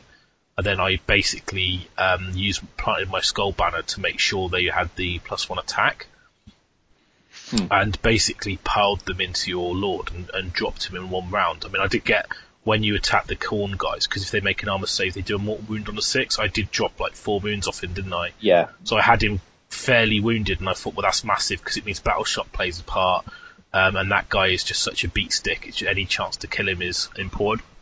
So I killed him, and then the Marauders. To be honest, the Marauder Horde is actually quite a good unit. Um, you charged into that Marauder Horde with all the rest of your stuff on that side, and I basically, you Angels come around the back and charged my BSB. I then piled in with my Lord, and um, killed that unit of Angels in like one round.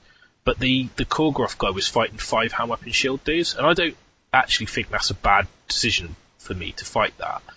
And I ended up with the musician going, uh, the the Stoker going in, and the Lord and the BSB, and I think we fought about seven rounds of combat before I dropped that unit before you, yeah, I was like, because I you- just fluffed all the time, and like even the Khorgorath guy, like I got like six attacks, seven attacks with using the, the formation rule. When you, a unit gets wiped out, you get extra attack as well. And I was like, well, I've got these seven attacks, and I'm on like freeze and freeze, and then you've got a minus one to your armor, and then if I wound kill one, I get a wound back, and I just he just did nothing, and I was like, oh man, this is horrible. Which all my marauders got wiped out, and um, I I lost. I got my beast was on one wound, my BSB was on like three wounds. Uh, my lord had taken a wound, and I was like, oh fuck's sake, I'm gonna get fucking battered because his hammer dudes are gonna come across and just fucking smash my face in again. Um, but what happened was, is basically I did get through them. Now, at this point, I'm thinking these hammer and shield dudes are just fucking broken. They're just so fucking good. Um, and then like I got into I, your BSB was isolated, wasn't he? yeah, and I charged him and basically just took him off in one round with the um, I had the beast and the lord into him. you you then remembered that when you roll a five, when you've done a wound, you roll a five Yeah, and it he kills dies, it outright. yeah. Yeah, So I managed to reality blade him with my axe, and then um, you got into. I then was able to get your hammer dudes failed that charge, didn't they? yeah, Then I was able to charge them with my BSB. Oh, I got I got pinned up by the. You failed the charge on the hammerers, but you made the charge of the hand weapon shield dudes into my lord. Now this Yeah. is the, the the flip side of it. My lord killed that unit in two rounds. Like Yeah. I, I went through them really quickly, and like actually the other unit took ages. So maybe it was just lucky rolling on your part, but um, basically the mission come down to um, I had that one combat where I charged your three hammer dudes, retributors. I'm sorry, I'm not using the proper words. Um, I uh, don't even know what they're called. Hammer dudes. retributors, We the call them guys, Thunderhammer Hammer. Terminators. the guys with the two big hammers. The, the, retributors. They're like liberators or the liberators or... are the The Flyers. the no no no they're they're, they're persecutors. Hang on, let me get the fucking book. So Let me get a book. We call them by their proper name. So, and I think the banners- liberators, a hand hand weapon Yeah. shield. Prosecutors are the um, angels, yeah. the angels, and retributors are the lightning hammer Yeah, so the Retributors were being attacked by the Blood Reavers. Well, no, they're dead. Uh, they got attacked by the Battle Standard, Yeah. um, the um, uh, the Stoker guy, and the Beast. And I engaged you in such a way that you couldn't multiple attack the Banner or the Stoker guy. Yeah, I think this is where like the, the, the sort of like the nuances of the tactics come in because you were you basically set up in a way that I couldn't combat put all of it because I was pinned on one side Yeah. and I had to pile into the closest model. I couldn't then direct three lots of attacks onto your like the the big beastie that was going to cause the most damage, really. Yeah, exactly. And, and and actually, I wanted you. It only had one wound left, so I thought well, you kill the beast, but then the BSB and the guy actually do more damage output than him. And so basically, I managed to kill that unit outright. So uh, when I got the Lord in the last turn, um, so basically, I ended up the game with three models left, and you had none. But it was a bit of a bloodbath. It was quite a good game. It felt. fun. It felt. Not, I wouldn't say it felt like Warhammer, but it, it felt like a proper game. And the fact that that's the contents of a starter set, quite cool. Yeah, I enjoyed it. I, I actually, you know, initially after the first game, I wasn't sure about, you know, maybe playing the second game because it was sort of like so one-sided at the start. The, and I was like, well, let maybe let Terry have a go. And then when we played it, I was like, actually, no, it was quite. A, I think glad we did play it. the importance of the heroes, the two Lord characters, is so big yeah, because basically in the first game I lost my Chaos Lord straight away, and you got ba- I got battered. The second game you lost your guy straight away, and I wouldn't say you got battered, but you, you know I was able to win. Basically, I think that is a key model. So I can almost see why the last mission is kill the Lord. because it, That's yeah, because it, it basically means that whoever does that is probably going to w- win the game. Um, because that that Celestant guy is just just nails. he is amazing. When I went into that 20 unit and he basically just He'll killed kill them it. Yeah, he kills. He just killed them all. Yeah, I mean, it, it, as well, like the the importance of battle shock. I mean, like having the Khorne banner planted means that you're you're not taking battle shock, and battle shock is massive because you go in and do like six, seven wounds. Your bravery only five, so well six with the banner. So actually, it makes a huge difference. Um, Yeah. I quite and I quite like that. I quite like the fact that you. I mean, obviously in um, in the main rules, you get that inspiring presence thing, don't you, where you can go, oh, within twelve, so you, you don't take a test. So you can, if you know a unit is going to get battered, you can you can try and keep it alive. And what it does do as well, it means that you, in their go, they can't move away from it. Or if they do move away from it, they're not charging or doing anything. So they either stay there and try and kill it. So it does. It still feels a little bit like Warhammer, where you get pinned in combat, but Yeah. different. Even though you can run out of combat, which is odd. Yeah, you can, but then you're not shooting or charging. No, I suppose. So it's like, yeah, you can back out of combat and retreat, but you're not. And actually, you can't always do that because you've got to get outside of three inches. So if you've been enveloped, you can't really get away. That's what I found when I played Terry, Yeah. wasn't it? I couldn't get out the actual the range of because of the four, um, the four inch move. You can't. Mm. You find it very difficult to get out of if you're enveloped. You can't get out of that that three inch engage range or whatever it is, Mm. can you? So So, so just quickly then, Terry, you, you didn't play the the last battle on that. I mean, I don't know, was it just because you, you just didn't weren't bothered about it, or you? Um, I'd played a bit, obviously before, and it just wasn't feeling like Warhammer to me. Mm. That that was my issue with it. it. It was, it didn't really feel like Warhammer, and rolling for initiative is just game changing.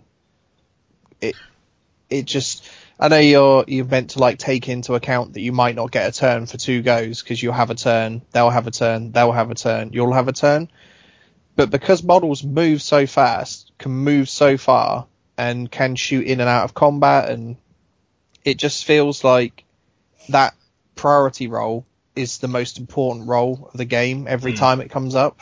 Well, we'll talk about the rules in a bit more detail, I think, after a break. So I think it's a good time to break there. We've talked about the set and uh, in a lot of detail there. Um, so we're going to have a break now. We'll come back and we're going to go through the rules of the game in our thoughts and, and, and going forward and things like that in a bit more detail. So. Okay, so we're back from the break. Um, we're going to talk about the rules and our first impressions of the game and, and, and, you know, just how we feel about it. So, four pages. Um, it's very different. It's, it's I mean, so that is- different. yeah, I think the battle round mechanic is probably one of the biggest things, is what Terry was saying before the break. Um, I didn't like it at all yeah, I because you can plan out stuff, make a make tactical decisions as much as you want, but if you don't win that role, it's all gone to shit anyway. I don't think it's as big as what you're saying. I, I actually quite like it because what it means you can do is you can play risky to get to try and win that role and and reach out and, and attack or even back off with stuff. Um, I I think it's it makes an important um, it makes the game more interesting. Um, Yeah. Like I did see a couple of people have like compacts and stuff floating around that they've written and like ideas for events and whatever. And one of the rules I noticed that a lot at the in like the top part of the rules that people have written was there's no you don't roll for priority, you roll for the start of the game and then that you have turn cycles. um, like so they took that priority. they took that mechanic out. Yeah, but I, I think the problem with doing it you go, I go, you go, I go is that it's too much to guarantee and it doesn't it doesn't feel like you get that momentum in the battle.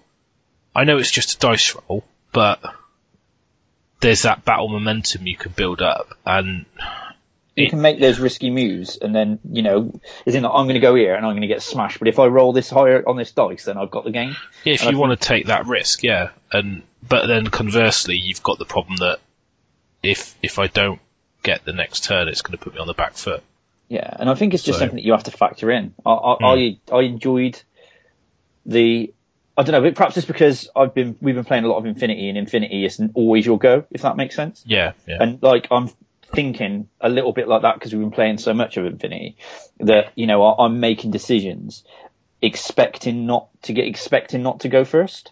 yeah, And then if I do, but I'm also trying to just playing that happy medium, is in like I could advance really far forward and try and get this first and hopefully roll this first turn, or I can put myself in a position where perhaps I make it difficult for you to get a charge, but it also means that I can use the unit and be like you know functional with it without hampering myself by staying too far back. yeah. I think the the biggest problem I've got if you if it was you go, I go, you're never going to push into that threat range, no, because you know the going to then be at a disadvantage. Yeah. Whereas if you push in and you run the roll, you you've got them on the back foot. Um, I think you did it in that game, didn't you? That one. Yeah, I did. I, I intentionally played that way. I intentionally played. If I get the turn roll, I'm gonna I'm gonna be able to mob this unit and smash it. yeah, and you did, and you did, didn't you? So it, Yeah. you know, And if I didn't, yeah, you're gonna charge me on that side. But I think it's quite interesting when you're playing with a bigger army. You can push up in one area and have stuff set up to counter. And then it's like if you win the roll, you get to put the pressure on. If they win the roll, they can mob that unit, but then you can counter it. So I think it's a really interesting. Um, it gives the game more depth. That's just my personal opinion on it, and it's a little bit exciting as well. I think there needed to be something. Looking at how sort of simple the rules were, I think that we needed to play it that way and try and be tactical and try and be, you know, think about it and, and see if there was that tactical element to it rather than, you know, threes and threes or fours and fours. Because you know, initially, I think you summed it up quite well, Russ, and you said it just felt like a game of fours to start off with. Mm-hmm. Hey, that's what I said. Was it you? Was it Terry? I thought it was. yeah, it's me. Oh, you're not. You, you do speak sense sometimes, then. yeah. but it's yeah, it did, it did. You know, I think it, it did feel like that, and I think having played a game now with the rules the way they are, I think like you, you can see that there is a tactical element to it. Mm. Not, Yeah. not. I mean, nowhere near the same sort of level as what eighth was. I don't think, but it, there is definitely something to it, and I It'll think have a different tactical way of playing it, but it's definitely not Warhammer anymore. Well, no, but I think in seventh to eighth they moved away from game mechanic decisions uh, or game mechanic abuses um, to more of a decision-based game, and I think this has scaled it back even further. Where, like, in if you think of in eighth edition, some of the stuff you could do around where you position models in a unit and challenges and stopping people attacking, and you know, like making way with three characters to block out the front of a unit so they can't hit, but you still get the ranks. And I think there was a lot of gamey mechanic stuff in eighth, which I think has been taken away, stripped down into this. Um, um, so we'll talk a little bit about. We're not going to talk about lists and and setup and stuff yet. I'll talk about it at the end, I think. So hero phase, I quite like this. Um, I quite like at the beginning of the turn you can try and get your buffs and spells off and stuff because it will give you the indication do I push, and I think this offsets the priority or, or battle round roll because basically your your buffs last until your next hero phase. So even if it's not your, you don't get another go, you're still buffed until your hero phase. So you'll be buffed for two of their turns. So it's it's still got that important element to it. Yeah. I mean, the one thing in the starter set there isn't is there's no magic really. Yeah, that that was a bit interesting actually. I'm surprised there wasn't like a little chaos sorcerer in there to just like do some little magic missiles because the chaos army doesn't have any range stuff. No, I think as well it's weird because the Chaos Lord's ability can unbind spells, but there's no spells to unbind. Yeah, So it kind of felt a little bit like maybe there should have been a wizard or something. I don't Yeah, know. and they, they ditched it at the last second or Unless they, you know, they could have made like the banner priest guy actually rather than that heal damage thing being an ability that works on three pluses have Yeah. that as a spell. See, I thought it was a spell No. to start with, didn't I? I was like, well, how do I dispel this then? You're like, well, don't. I just rolled a three plus, so you take D3 damage. Hmm. So, oh, okay. So Uh, Yeah. Yeah, one of those things. Uh, I quite like the phase. I quite like the idea of it. I like the fact that you've got to do this before you move, so you can't move into range. So in your go, when you move, you can you can plan to be. I'll be outside of twelve of that banner, so I can't get nuked because he's got to, he can't move then nuke me. He's got to do it before anything, so yeah. I can Yeah. plan around that. Um, command ability, um, a bit weird because why wouldn't you use it? Yeah, you It- get to activate it, whereas you just went, I'll just assume myself every turn, and I'm like, Yeah, but but different lords have different command abilities, and only Yeah. one of them can be your general. Yeah. So you could have three dudes with command abilities. You can use one, yeah. but only one of them can be the general in the Yeah. games. The other two are invalid, so it's kind of it's Yeah, got to be a choice. Yeah, but it, it, the general's a choice at the beginning of the game. But Yeah. then, why is to use the command ability a choice? Why isn't it just a constant aura? Maybe you want your stuff to to battle die. shock. I don't know. Or maybe you've got the different abilities maybe on one model, so there's a choice between three different abilities. I don't know. Um, yeah. But it just seems weird that he's the general in the box set. He's the only general. Yeah, his his Oh, buff is something you always want on, except you have to say you're using it. I suppose the command ability you always get inspiring presence as well. Yeah, So you could pick a unit within 12 um, that you does not have to take battle shock tests. I know for the Stormcast Eternal guys, that basically is like, well, that's what my ability is and it's better. and But it's for the- 24, and it's the whole army. Yeah. But for the Khorne player, you could say, actually, I'm going to use Inspiring Presence on my Marauders rather than plant my Skull Banner. And, th- and then I'm not, don't need the Gore Tide thing because I don't need the charge rerolls or whatever it does. Um, so, yeah, uh, uh, yeah, maybe, maybe that's why if you've got multiples, you could pick one or either or. Um, so movement, I think is pretty straightforward. I don't there's much to think about that. I think an interesting point, which I haven't seen people talk about, is that it does say that um, you when you move a unit, um, so I think it says it's something in here that you can't go back and move another unit. So you once you've moved a unit, that's it. Yeah, So None of this moving units coming back to it. Warhammer Mm-hmm. eight style. yeah, exactly. There's no shuffle phase. Um, so if you, ch- but then that rule was in eighth and nobody played it. So it, it, Um, it depends. It was optional, wasn't it? If you wanted to let your opponent go back, you could, I suppose. Yeah, but nobody. I remember the, the ETC when we went out there and we won first 8th edition ETC because it only just come out and we were all like, okay, so we're not, we don't let anyone go back and we were all practicing that way. And when we went out there, they were like, no, none of us play that. Why are you being a cunt? It's like, but that's what the rules say.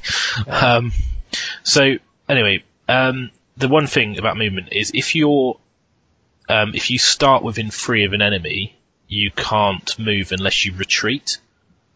So if you retreat, the unit has to end more than three away from all enemy models, uh, and you can't shoot or charge. So it's basically a way of disengaging from combat, um, which I quite like. And it means as well you can actually pin people in place with units. So if you've got a particularly resilient model, you can pin it in combat and actually like pin stuff in combat, and then actually go around and mop up other units. Um, so it's quite a it's quite an interesting mechanic. Um, running, roll a dice, I'll let you move, move, Yeah. fine. Yeah, he can't charge or shoot, so it's just get more board, board space. It's sort of like marching, but more random. Uh, fly, you can move across stuff, but same, can't move within three of an enemy and all that kind of stuff. Um, shooting. Now, is so so so powerful. It's an easy fix for this, and that's is if you enemy with an enemy within three inches, you can't shoot. because you can currently move, shoot, charge, do combat. They do their turn, then you shoot them again in combat, then you do combat again. Yeah.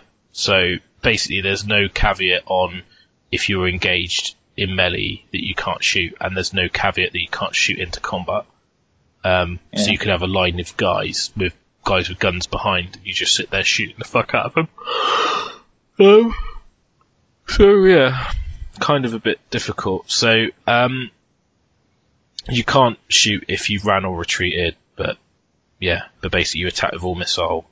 Um, and it doesn't really have anything about line of sight. It's just if you can see a model, you can see it. Um, yeah, it's like everyone's got true flight arrows now. yeah, You, Well, you I- just always hit on like threes and fours. yeah. There's But I think the modifiers that that's quite a good change because the problem is in the past is that oh I'm shooting across here and it's minus one and it's like I always just play when I play Dark Elf players they just pick up a handful of dice and they're just like yeah fours. It's like it's not though. Is they don't say that. Just roll it, pick up a load of dice, and roll Yeah. it there, and then go.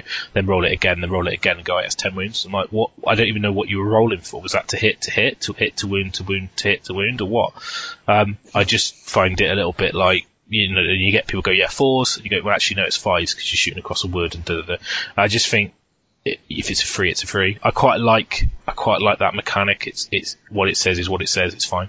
And you don't have to keep telling people like with Nurgle and stuff. Oh, it's minus you- one. you do. 'Cause Well- it is minus one to shoot plague bearers, and it's minus two if they're a unit of twenty. Yeah, or yeah, more. but it, yeah, but you know, So That's a there bad are example. modifiers to shooting. yeah, but there they're- are modifiers, They're but on the it's- units, not in the main rules.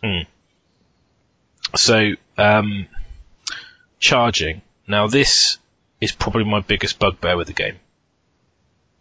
Now, I think there needs to be a more detailed explanation of how you charge and how you pile in, Yeah, um, because it's very in 40k. It's very clear: closest model, closest model.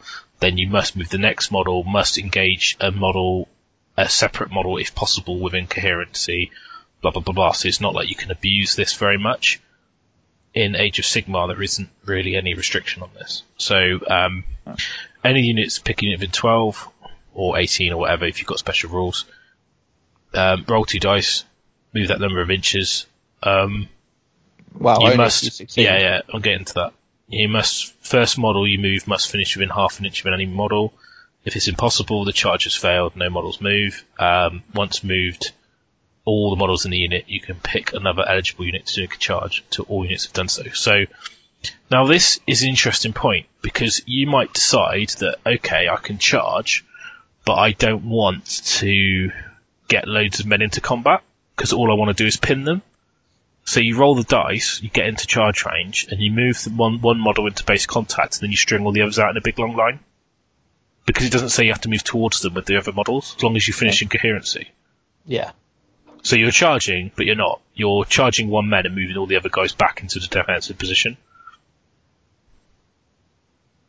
yeah. I know wounds carry over, but it's very hard to get a lot of attacks based around one model. So I don't know if there's any merit in that, but Well, no, because you could like tank a unit so that it can't go and charge something else. Hmm. So it's like chaffing up a unit, effectively. maybe.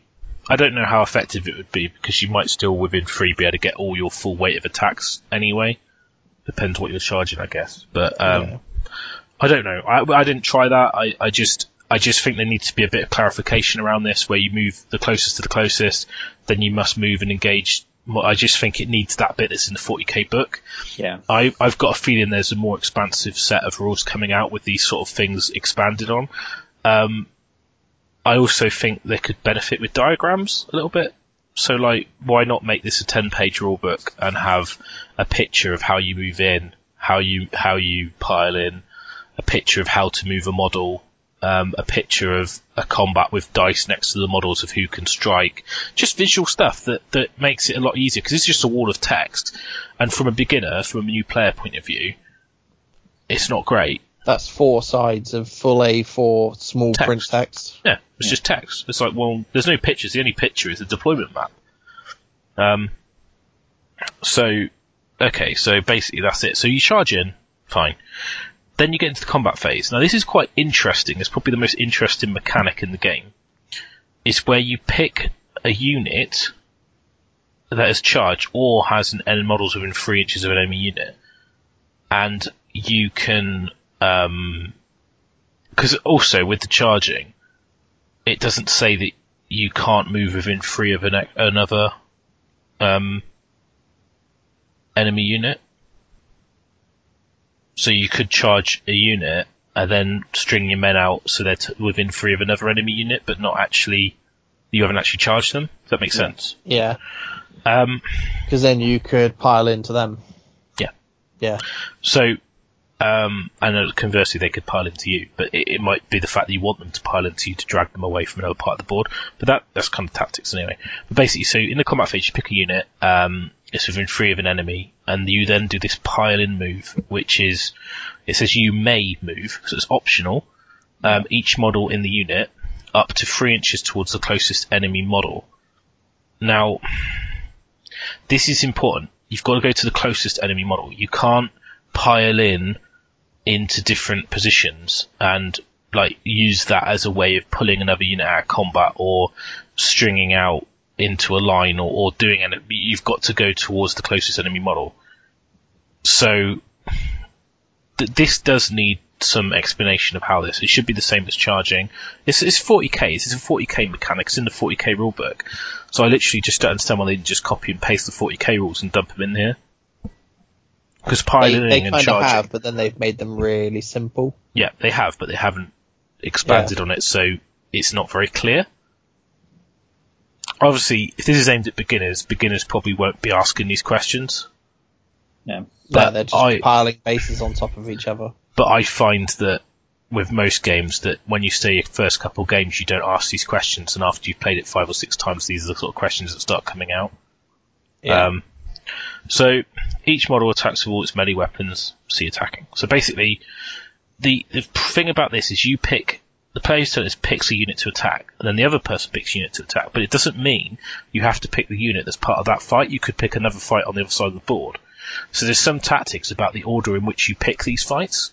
yeah, I think that's the most probably the most complicated bit about the game, as in where the tactics come in, is selecting the the correct combat at the correct time.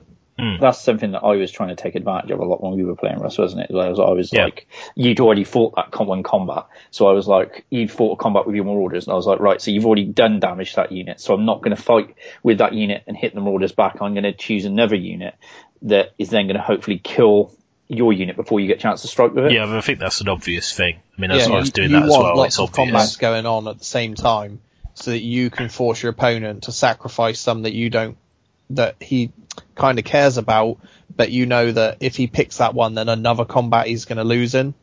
Yeah, I think as well you want to be aiming for odd numbers Yeah, yeah. because if you've got odd three combats going on, it's your go.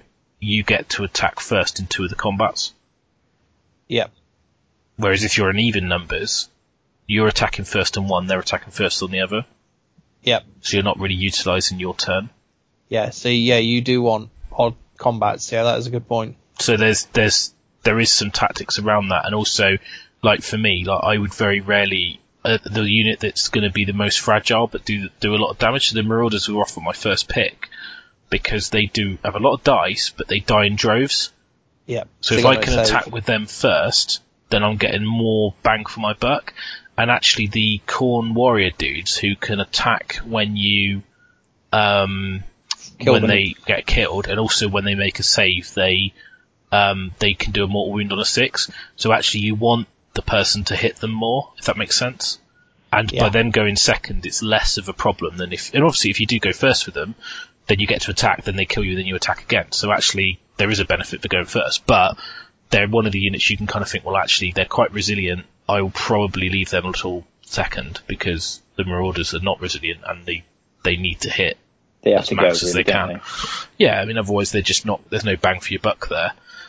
Um, so yeah, I quite like the combat mechanic. It's quite good. Um, Battle Shock.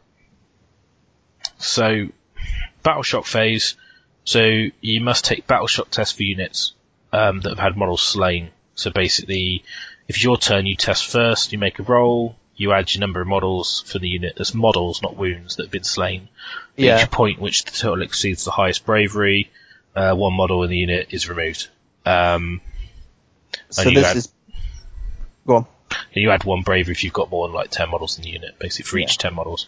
So basically this is, um, quite big, especially like if you're like low bravery and you're quite fragile.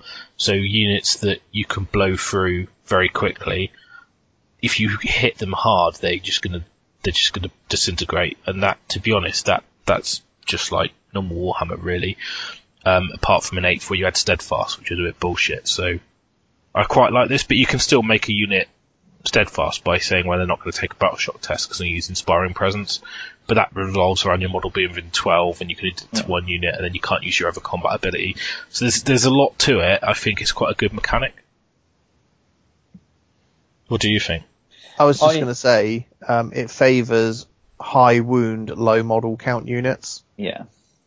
Because if Um, you've got a unit of 20 marauders that are easy to kill, it's really hard. You get a massive battle shock test. Whereas if you've got a unit of three dudes with three wounds each, But you I would have to argue do that a the- lot of wounds to d- even get a shock test off. Yeah, but I'd argue that the Marauders are more likely to run away because they're that sort of unit.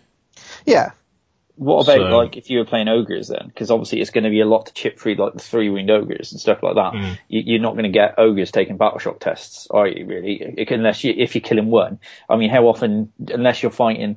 I mean, if you compare it to eighth, which you know we shouldn't really, it's like even in eighth you wouldn't kill a drove of ogres in a turn, would you? You'd probably kill take four wounds or like five wounds off which an ogre. depends what you're going with, doesn't it? yeah, I mean, obviously, you know, it depends what you go in with, but you know, if you were then playing a game now, unless you've got like a massive high out, like damage output unit fighting a unit of ogres, you're not going to be killing that many of them, are you? Yeah, but I think that there are lots of units that are high damage that yeah, there's a can lot of easily blow through D3 and them. multiple wound and you know multiple damage weapons and units out there. I think you are going to go through units of ogres, but it's, I think it's an interesting mechanic. I kind of like the idea that your small elite units are less prone to it than your large ones. That kind of Yeah. makes sense. Yeah, that makes sense. Um, I I think it's a very simple mechanic, but it's a lot. There's a lot. A lot can happen. I mean, it's like when I rolled a six on my Khorne unit, didn't I? yeah. And I lost the whole unit. It And was- I rolled a, a one four times going. Yeah, but I mean, basically the Stormcast guys are basically immune to battle They're all unbreakable anyway. pretty much. Because they're like bravery six or seven, and then they they're so hard to kill. To kill two in a turn is quite good going. And only have to roll a six to take one wound, and then if your general's alive, they don't take it anyway. So it's Well, they're um, two wounds each as well, aren't they? that's So, what I mean. Yeah. Yeah, So yeah. you've got to do four wounds to the unit basically to make to make the, the test even vaguely remotely possible to fail it. Yeah. Um, so attacking is the other thing because I know I'm going through the rule sheet basically. So with the attacking, um, I'm, I mean, I'm not a fan of measuring model to model. No, Um, it's open to abuse. it's like you can spin the model so his weapon's poking through between two men and then you can get in range or you can be spun around another way and you're not in range. And I know that it says that when you move, and actually it's an important point, no model, part of the model can move further than you move. So that means you can't twist models around with long spears because you've actually moved further. But it just, it's just a bit wanky. It doesn't Yeah. need to be that fucking complicated. Um, I, I just, to base. I honestly fine. just think base to base. And then with the melee ranges, you just say if you're a, like you've got a base size chart, and so then you've got a melee range chart, and if your base size is equal or lower than the melee range, you can fight over that base. So if you- you've got like a one inch range, and you go well normal like the normal skeletons on a one inch base, so that means if you're basically if you're a, a one on your combat range, you can fight over a skeleton to hit the enemy if they're in base contact. It's, it's that simple. You just Yeah. literally go one, two, three, and you go right. Okay, so the guy on the dragon is size four, so you can't fight over him basically unless you've got like a you just can't fight over him. If you're size three, then you only need a three inch range weapon to fight over it. Blah, whatever. It, it just makes sense. And if you're if you've got a three, you can fight over three normal guys, and you can just go. They're in base contact. I've got two guys behind. My spear's a two inch range, so I can fight over two bases. So actually, I can, all of those can attack. Do you So- think they've they've just done it model to model uh, at the moment because the the fact that people are going to be using square bases still, and they're like, oh, mo- bases don't count, bases don't matter because we're going to change everything to circle bases, and Possibly. we don't want people kicking off about the square basing. I found out an interesting fact actually that um, the little birdie told me that the people who play tested it measured base to base Did they? because they just found it awkward. Yeah, I don't know how That- true that is, but it makes sense. it makes a lot. We did it, didn't we? It just made so much more sense because it's open to abuse because you want your entire army on 20 mil bases. You Yeah. just put them on tiny bases so you could fit more model. Yeah. Because you, unless you're overlapping bases, so because this is the problem. Like, not. I just think this is probably the biggest thing. Like, what they should have probably done is just had bags of bases for people to pick up from the stores, Yeah. and just gone and just gone like, or if you know, just say, well, or just sell a bumper pack of bases. It's like a fiver, and you just get a shitload of them. Um, and it just basically you you you have a base size. So if you're a Chaos Warrior, you're on a 32. If you're a you know, if you're on like, so if you're on previously on a 20 mil, you're now on a 25 round. If you're on a 25, you're just a conversion chart. If your previous base size was this, it is now this. Uh, you can stay on square, Yeah. you can go to round, it doesn't matter. Because yeah, you, you want to be on the smallest place possible so that you Hmm. can get into the smallest place But- possible to fight. But if they, if they took away the fact that base size mattered, in fact that you just go by the range of your weapon and what you're fighting over.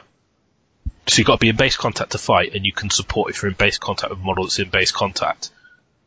If you if you've got a one inch, you can fight over like the, the smallest troopers, a two for like the cavalry, and a three for like monsters or something. Yeah. It, it'd just be an easier mechanic, and it's harder to explain that with text You just need a picture and you need a bit bases. more. You need like an extra couple pages to expand out on these rules, and maybe there will be a PDF coming.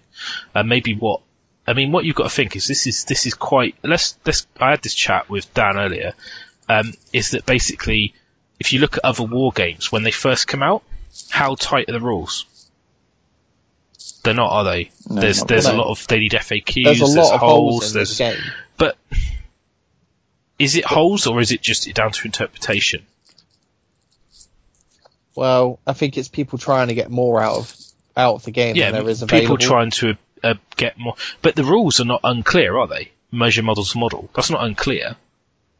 The only thing I think's unclear is stuff when we get to us talking about the war scrolls. But I think maybe that was because it's a quick and dirty, just to get it out. Well, they're not going to be there forever, are they? They're no, just they're there not. to. They're going to replace those with the, when they release the campaign books with the story. All those units will get replaced, and those war scrolls will become obsolete. Yeah. That that is what's going to happen. I'm Yeah. I'm I'm not I'm not obviously got the no inside knowledge on that. I'm just I'm just going by by sensible really. Um, for me, the the actual measuring model to model is a little bit wanky. Um, I think as well if you're playing in a competitive environment, it's not going to be good abuse. because basically you're going to have arguments. Whereas if you're playing, I mean, maybe maybe even in an uncompetitive environment, uh, basically what I should be saying is if you're playing someone that you don't know very well, Yeah. then it could create a problem. And you haven't Bec- agreed this stuff before you play the game. No, Yeah. exactly. And like maybe you've gone, oh, okay, so I will play. Um, you know, we'll play a little bit like, yeah, that's it, mate. Just say it's in, it's fine. But I think from my point of view, I will be basically in my head. I'll be playing the, um, the sort of the mechanic that if you're a one inch range melee, you can fight over one base of an infantryman. It Yeah. just it just makes sense. Yeah. It, it just it just makes sense. If you've got you know, and, and then if you can, can't fight over cavalry and stuff. And actually, in Saga, this is quite an important mechanic. Um, and they that's, they've that's how they've explained it, and it's very clear, and it's not very complicated, and it doesn't need a lot of pages to write that. Um, I, I think this is probably my biggest hate of the game. Is the melee range measuring weapon to weapon because I hate that in Warmachine where you go, "Oh, am I within half an inch? It's like I, I'm a mill out or you're not in, or it, I'm in base contact. Right, cool, you're in. You made the charge, you're base contact, you're in. I'd rather, when you rolled the charge, you measured base to base, you rolled the dice, I'm in the charge range, I just move the models, touching bases, and all the models can move further than what you've rolled, you just keep moving until you engage the whole unit. So, I'd rather Yeah. it was like that. you haven't got arguments, have you? Because it does seem a little, like you said, I think it is a bit wanky when you're you're like, oh well, this guy can only move so many inches and he can't quite get into his half an inch range to to be able to strike you, mm. whereas the guy in front of him is, and I still have to maintain unit coherency. So it's Oh, I've twisted this model so his hammer's sticking out an, in between your two men. But that's what they- we did in our game, Yeah. wasn't it? We were just joking around, going, "Well, I'm going to rotate this guy's axe through here, and this guy's horn. He's now The within an musician's got a really long reach, so he's going to go stand here, so he can poke through I into mean- this bit." Can you imagine like with your when you're using like necro snakes or whatever, you could put them on like a 50p base and they've got like a long winding tail. And Yeah. you just thread that through their unit, and it's sticking out the back, and oh, Yeah, I hit that guy who's behind the unit. Yeah. it's kind of a bit like uh, it just doesn't. I don't want the game going down to that level because it takes the fun out and it takes the visual aspect out of the game. Yeah, That's what I said to you yesterday, wasn't it? Yeah. Like, you, you want you want to see like people lined up to fight each other, and you know, and this the cinematic element of it because it is a visual game, isn't it? That's why we're in this. That's why we do this hobby. Yeah, Like- it's a big part of it. And the last thing you want is some dude with a fucking, you know, leaning backwards with his axe backwards, pointing through a fucking unit so that you can twat some Skaven guy on the head because he's closer for him. You know, it's just, it just kind of spoils the game a little bit. It just The doesn't look very good, does it? Because you you want to move the guys in and have them all like facing and in dynamic looking dynamic poses, and they, he might be like looking forward with his hammer back, but actually think actually from from a gaming point of view, I'm better having that hammer poking through the shoulders of both of the two men. Yeah. It's like it's like, do we really need to do that? And I I think to be honest, with like competitive play, that'll just be something that people write. It will just get changed. I know as a TO myself, I know that for South Coast, um, which will be going ahead by the way, if anyone's wondering, um, maybe it might not be all Age of Sigmar, but Age of Sigmar will play a part. Um, but basically the um, things like, oh, okay, you, you like I said, you just have that size chart, and you just say, okay, infantry is size one, cavalry is size two, monsters size three. You look at the melee range one, two, three, and that's what you can fight over base to base. It's straightforward. Straightforward. Bam, You just done. have a s- space size chart and a melee size chart. That's all you need, and it's base to base. So you go, you know, and obviously, like, if you're an inch and you're not in base to base, you can still imaginary base, if that makes sense. it's more to do with fighting over models than than actually like what you can hit. So, um, Cool. so yeah, um, melee range thing is a bit annoying. I think just measure from the base is is easier. Um, damage and the way it's inflicted mortal wounds. Mortal wounds mechanic, uh, for people who don't know, um, and also it's all about multiple damage. So I know we had this when we were playing, wasn't it? Yeah. When um, you're rolling damage, you're going, that's D3, and you're like, but do I take whole model off? Or if I've only got one wound on the profile, does that mean you kill one? It's like, no, it's D3 wounds to the unit. So it's just like scything through the unit Yeah. rather than hitting one guy and doing loads of damage. I quite like that. Yeah, I do as well. It, It takes makes- a lot of that wankiness out of the game. it it made sense once you get your head around it. But I think as like a, a sort of like a throw over from eighth, you're like, I was there. Like, I mean, I was doing stuff in eighth edition, like declaring charge of me, like this guy's going to charge, this guy's going to charge, this guy's going to charge, and you're like, no. You Yeah. charge, then move, then they charge, then move, and I'm like, oh right, it's just, it's like getting that Yeah, but that's just that's just a hang up from for eighth, and I think that's I think Yeah. the like you said before with the you know the die three wound mechanic and stuff. I was there with the hang up from eighth still, wasn't I? And I, I think that I actually think it, it seems quite powerful now, like multiple wounds. Going yeah, but the, the, the the weakness of it is is that you take one save roll, and if you save it, you stop all the damage.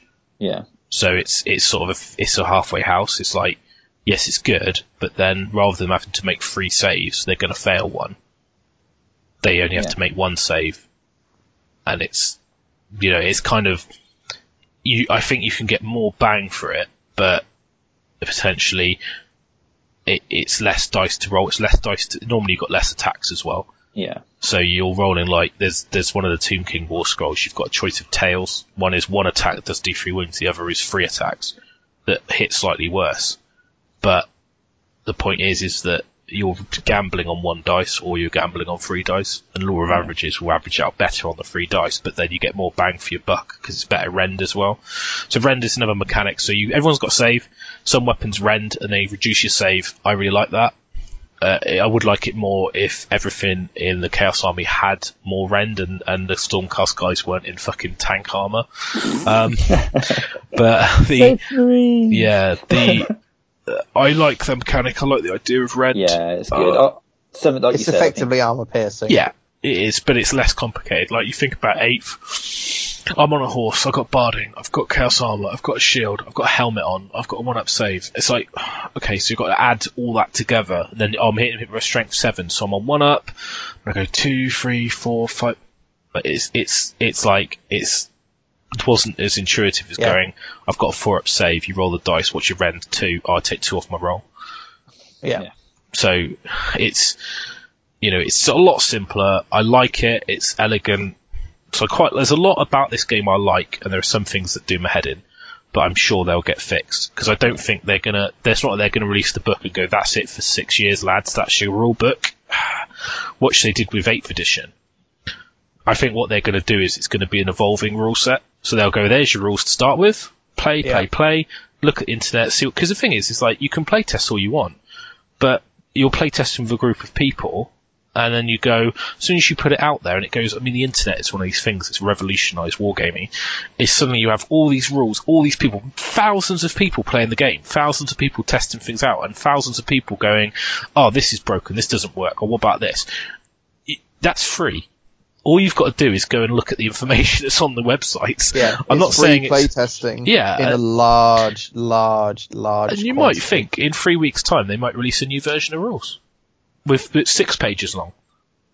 And go on, here's Yeah. your expanded rules. I'd rather they had a living rule book that Yeah. got bigger and bigger over the next Oh yeah, six years that was play tested Yeah. thoroughly for six years. yeah. Uh, I and I honestly for the I think people that's the that it's going. it is, yeah, I, I think so. I, I'm and and like uh, people, a lot of people have been asking me. They're going like, I mean, like Ian Sturgis messaged me when I was playing Heroes last night, saying, um, "Oh, are you uh, are you are you age? You said, are you AOS or are you Rage or Age of Sigmar? Basically, is what he said to me. Yeah. Um, and I said, um, Neither. I'm neither. I said, I'm more Age of Sigmar than non-Age of Sigmar because regardless, I'll be playing the game. It costs me nothing to rebase my Tomb King army. I don't need to rebase my Tomb Kings, but, And the rules are free. but why wouldn't I? Because the stuff on round bases looks fantastic. yeah. Um, yeah. like, I, I you, did you see the shot that was Steve Wren and Ben Johnson playing in Warhammer World with all the Yeah. terrain? It just looked It amazing. looked amazing, and like, and do you know how many times you, you look at 40k and you think that looks so cool on the table when you see nice painted armies, which doesn't happen very often. Doesn't happen Um, yeah. You, but that's the point. Is like I know, like, like when I spoke to Dan, Dan was saying, "Oh, I just just didn't like the look of it," and then as soon as you see two nicely painted armies playing, you go, "I like that. That looks fucking. That no, looks fucking fair, good." I said to you, I was like, I'm not going to rebase my, my Dark Elf army. I'm not going to do it. I'm not going to do it. And then I saw those two armies on the table with, I think it had Johnson's terrain on Yeah. it as well. And, you know, I mean, it does help that those two are quite good painters, aren't they? You know, Quite good respected. painters. Yeah. Come on, Les, do a bit I- more fucking. I'm, I'm, I'm not going to fucking God, suck Steve's suck dick. on the fucking Yeah, go on. podcast. Yeah, um, They- they they, are good both painters. aren't they? the They- They, both know their way around a paintbrush, don't they? Yeah. And um, they they just look amazing. I mean, like I Johnson's Skaven army in particular, uh, because I'm not a big fan of Steve's um, aquarium plants, but the armor's nice. But Yeah, Johnson's I mean, Skaven army in particular looked fucking amazing. Like his, his screaming battle on like the, the base looked cracking. I was really impressed with it. Yeah, I, I think it's um like visually it's really cool, and actually from a hobbyist point of view, it, it's a lot of freedom by by not having base restrictions. There's a lot of freedom.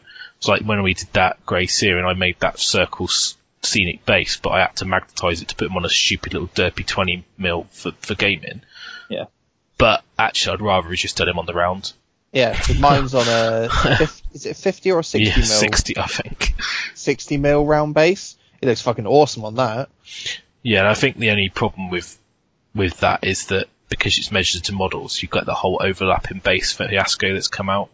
Where Yeah. people are like, well, why can't I just pile my models on top of the, my bases, and then I can get all of my men to attack because they're lying on top of each other? Yeah, because Yeah, because we had that combat, didn't I, where Yeah. I just put the marauders in a pile next to your unit and went, well, they're all going to attack. Because they're all there, why And not? I went, no, they're not Bellend, I think. um, yeah, so I think I, I think that, like I say, that it's it's nice and freedom, but I yeah, like I say, that from a competitive game, I mean, it's fine if you're playing like you're playing and you just go, look, I know you've put him on a big scenic base. Let's just pretend that it's smaller and I can get this many in. Do you agree? Yeah, that's fine. And I think that kind of that that happened in eighth anyway. I mean, that that old um, was it Lee Portingale's Lizardman when he had the Dread Saurian as his Carnosaur, which is probably about the size of an army. It's on Um, the realm of battle tile. Yeah, it's fucking huge.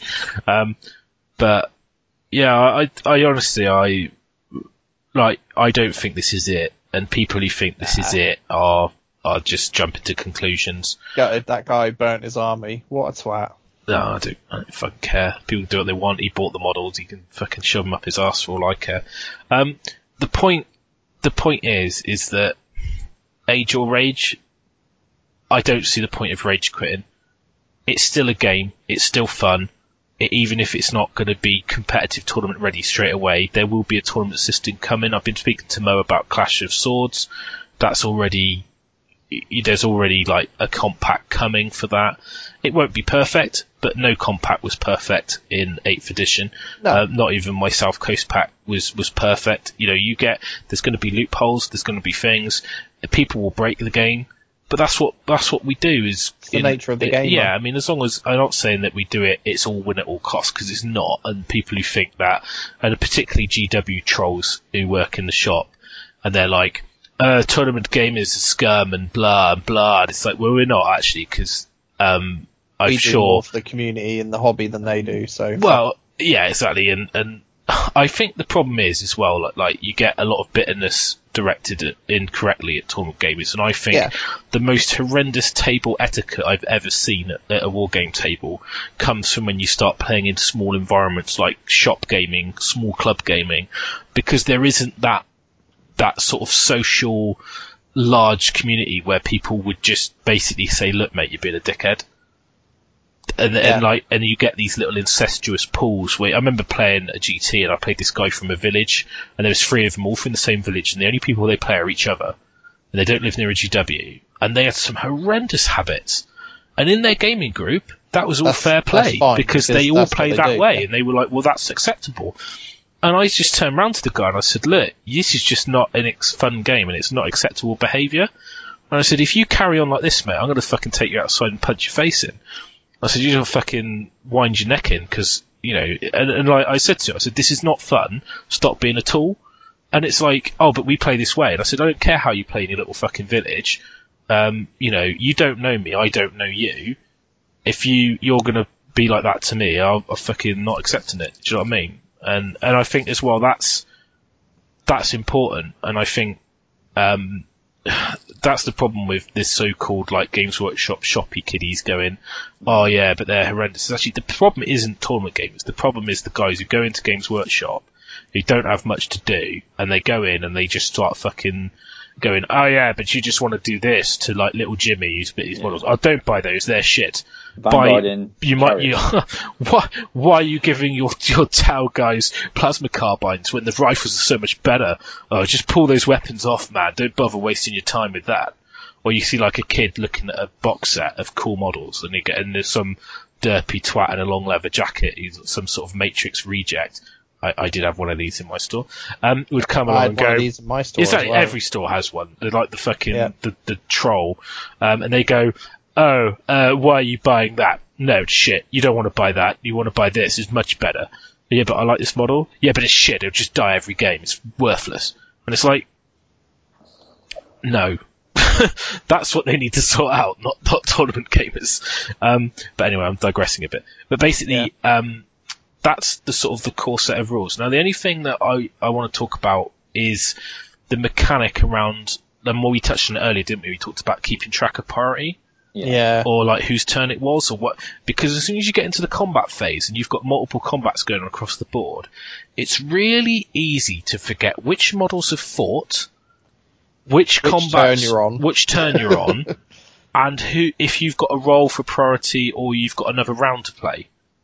Yeah. Um, I think I think what you need to do is put like a like you did. We had a token, didn't we? Yeah. So you have like turn one, and then you have a token for your turn in turn one, Mm. and then you put like you should put like a green marker next to each unit that's thought that's had its turn. Yeah, I think what you need to do is you need to have a turn marker that counts the turn rounds. The bat also should call it a a battle round marker. Yeah. Yeah.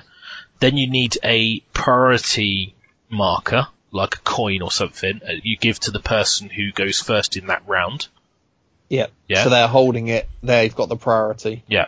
Yeah. Then you you have to keep track of, you know, so you know they went first in that round. Then when you do your turn and you're fighting, I think you need two markers. You need one to say that you fought with a unit, and you need another one to say that you took casualties in this turn. Yeah. Yeah. Well, you So, could probably just put like a a marker next to the unit, So and what then you put could the do- casualties next to it. As soon as your models dies in a unit, you get you've got a big dice. You've got a set of big dice. You put a big dice. That's a battle shock test at the end of the round. Then you you carry on, and then you go right. They fought, and you might have like a little sword, like two cross sword disc. You go, they fought this round, this turn. Da, da, da. Then you clear the markers up, and I just don't. I just think it's it will make. There will be instances at tournaments where you go. I mean, I've had it before when I've played a normal game of Warhammer where you've got sequential turns. And they go, "All right, cool. So I'm going to charge you. You just had your turn." No, I didn't. It was your turn. No, you just had your turn. I've actually had that argument at a tournament. Yeah, no, it happens. It does, Well, and I Look think at that team event we went to. There was a, a Yeah. situation where someone went to the toilet and then argued, fought around the combat, went to the toilet, come back and then argued the toss that they hadn't fought around the combat. yeah. Yeah, and I think the the actual like keeping track of that is is something that you will require some sort of tokens or markers. Um, and It- It'll be a become a habit that gamers will need to sort of yeah, get into. and I'm not saying that's a big criticism because in 8th edition you had to have arcosite, laser pens, and all the rest of it. So it's not like you didn't have gaming aids in 8th. I just think that it's one of those gaming aids that I think you, you need to have Yeah. is some markers to say right that unit's fought, this unit's fought, because then at least at the end of the round clear the markers off. Then you look at the dice, the, the guys that have got a battle shock marker or a big dice next to it. That's the battle shock test, test, test, test, test, test. Right, cool. Uh, it it just makes sense because it's easy to forget battle shock. It's easy to forget who's fought. It's easy to forget the turn sequence. Um, my other gripe is the wankiness of I move, I charge, I pile in because you might be 10 inches away. So you move outside of three, you charge, you're in base contact, I pile in. It's like, uh, you can do this thing where you move, but you like fan out into a, like a wedge, like into a semicircle, then you pile in and you all grow engage on all sides, which is fine, but it just feels a bit, uh, it doesn't feel very natural. What I liked in 8th edition was you measure two distances and you go, that's 10 roll two dice, add my movement, it's in. You pick the unit up and you just fucking push it into it. And that's it. You're in. You're in combat. This whole like, it sort of almost feels like you're fucking tiptoeing up to fight. It's like, oh, we move forward. Duh, duh, duh, duh. Stop. Oh, they've turned their back. Move a little bit more. Stop. Yeah. Pile in. What's It's like, Mr. it, Wolf? it kind of, it, it feels a little bit like it doesn't. I, I- it might just be a personal thing for me, but I kind I- of like got that. Fucking smash that in there. Yeah. One go, one move, straight in. Whereas it's like move, tiptoe up, ooh, roll dice, all go in, but don't quite go in, then go in, and it's like. And there's stuff you can do as well, like if they haven't clarified how the charge works. I was saying this to Dan. What you could do is charge one guy in. So you roll like a big charge range. So you've got like 3d6 charge. You roll like an 18. And you can go, okay, so I've got 10 men in the unit or something. Maybe 18's extreme. Like, maybe like a 12. You could literally move your men in from a block of like 20 guys touching bases, 5 by 4 You could literally conga line them out across their entire army. As long as you can measure 12 from each guy and put them within 3 of all their units.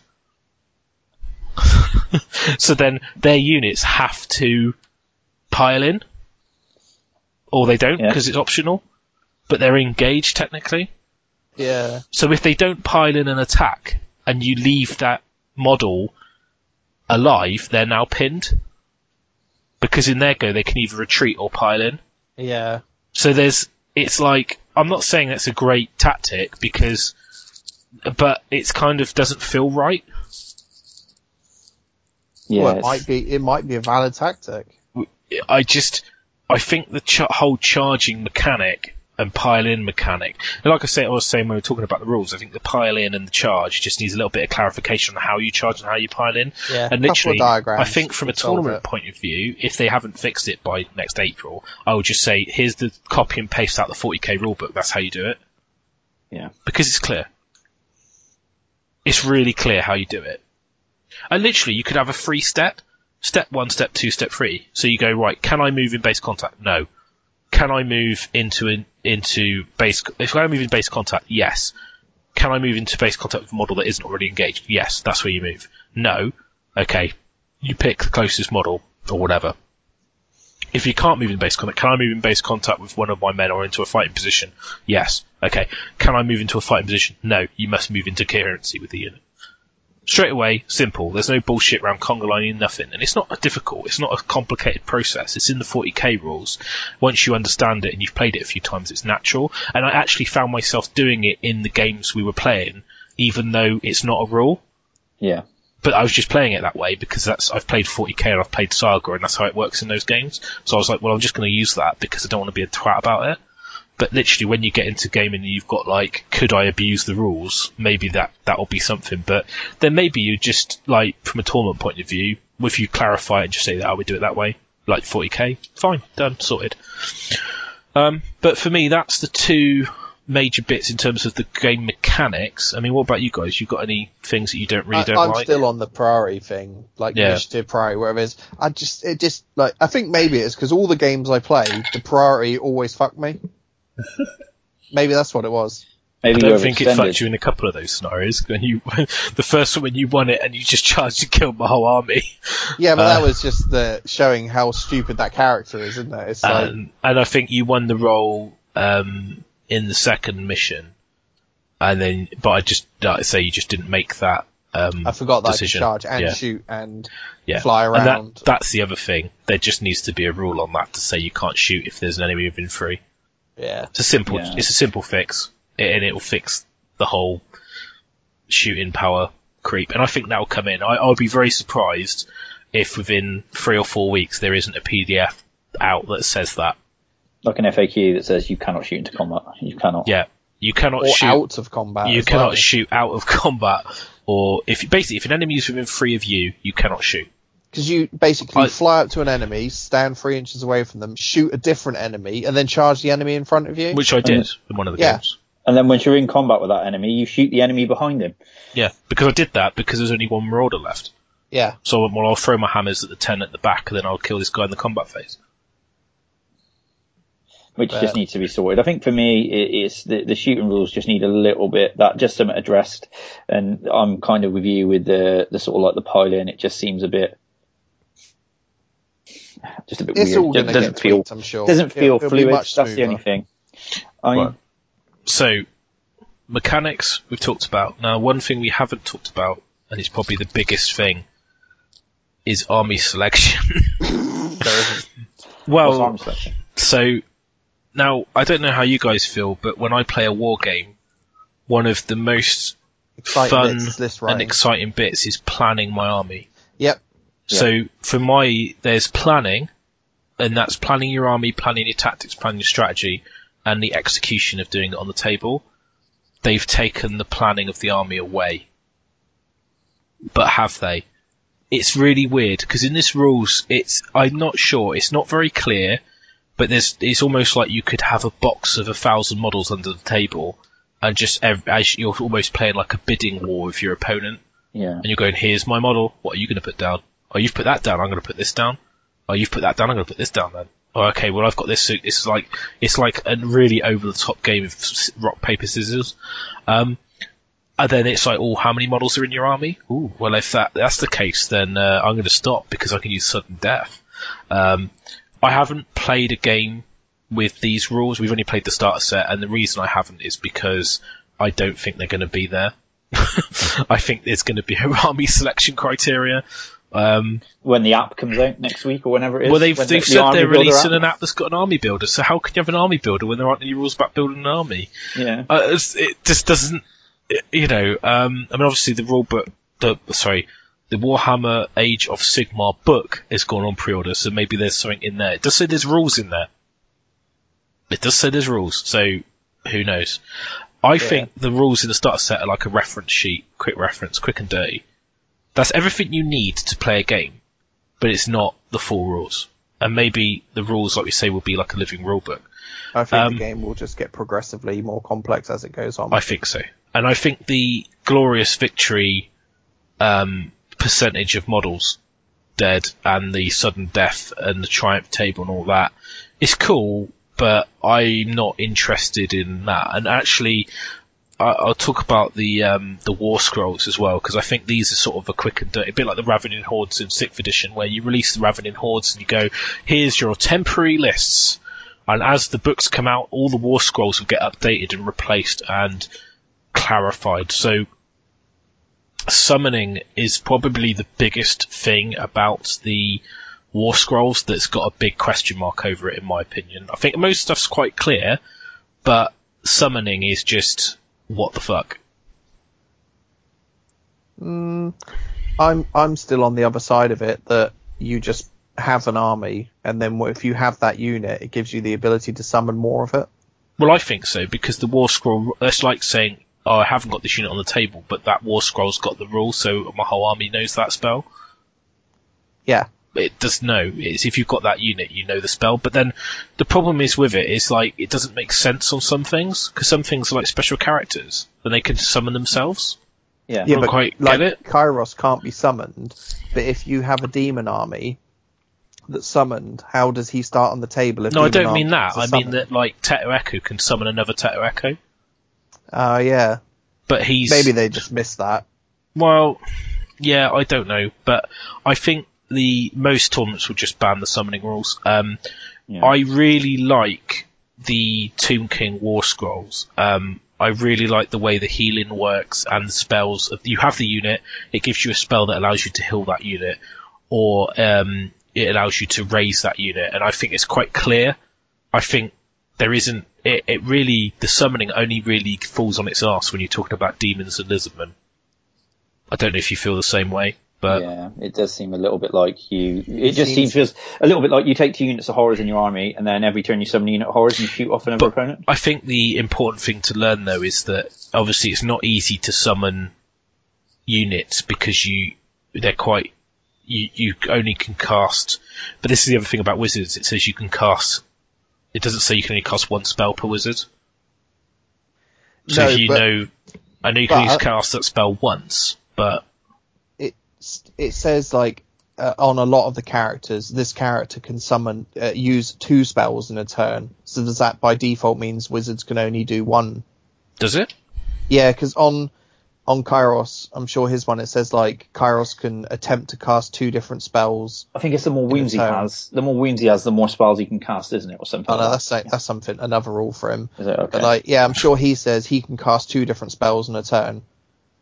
Um, and then I think one of the other heralds or something can attempt to cast a second spell, but then that would mean by default wizards could cast like one. I think Teclis could cast two as well or something.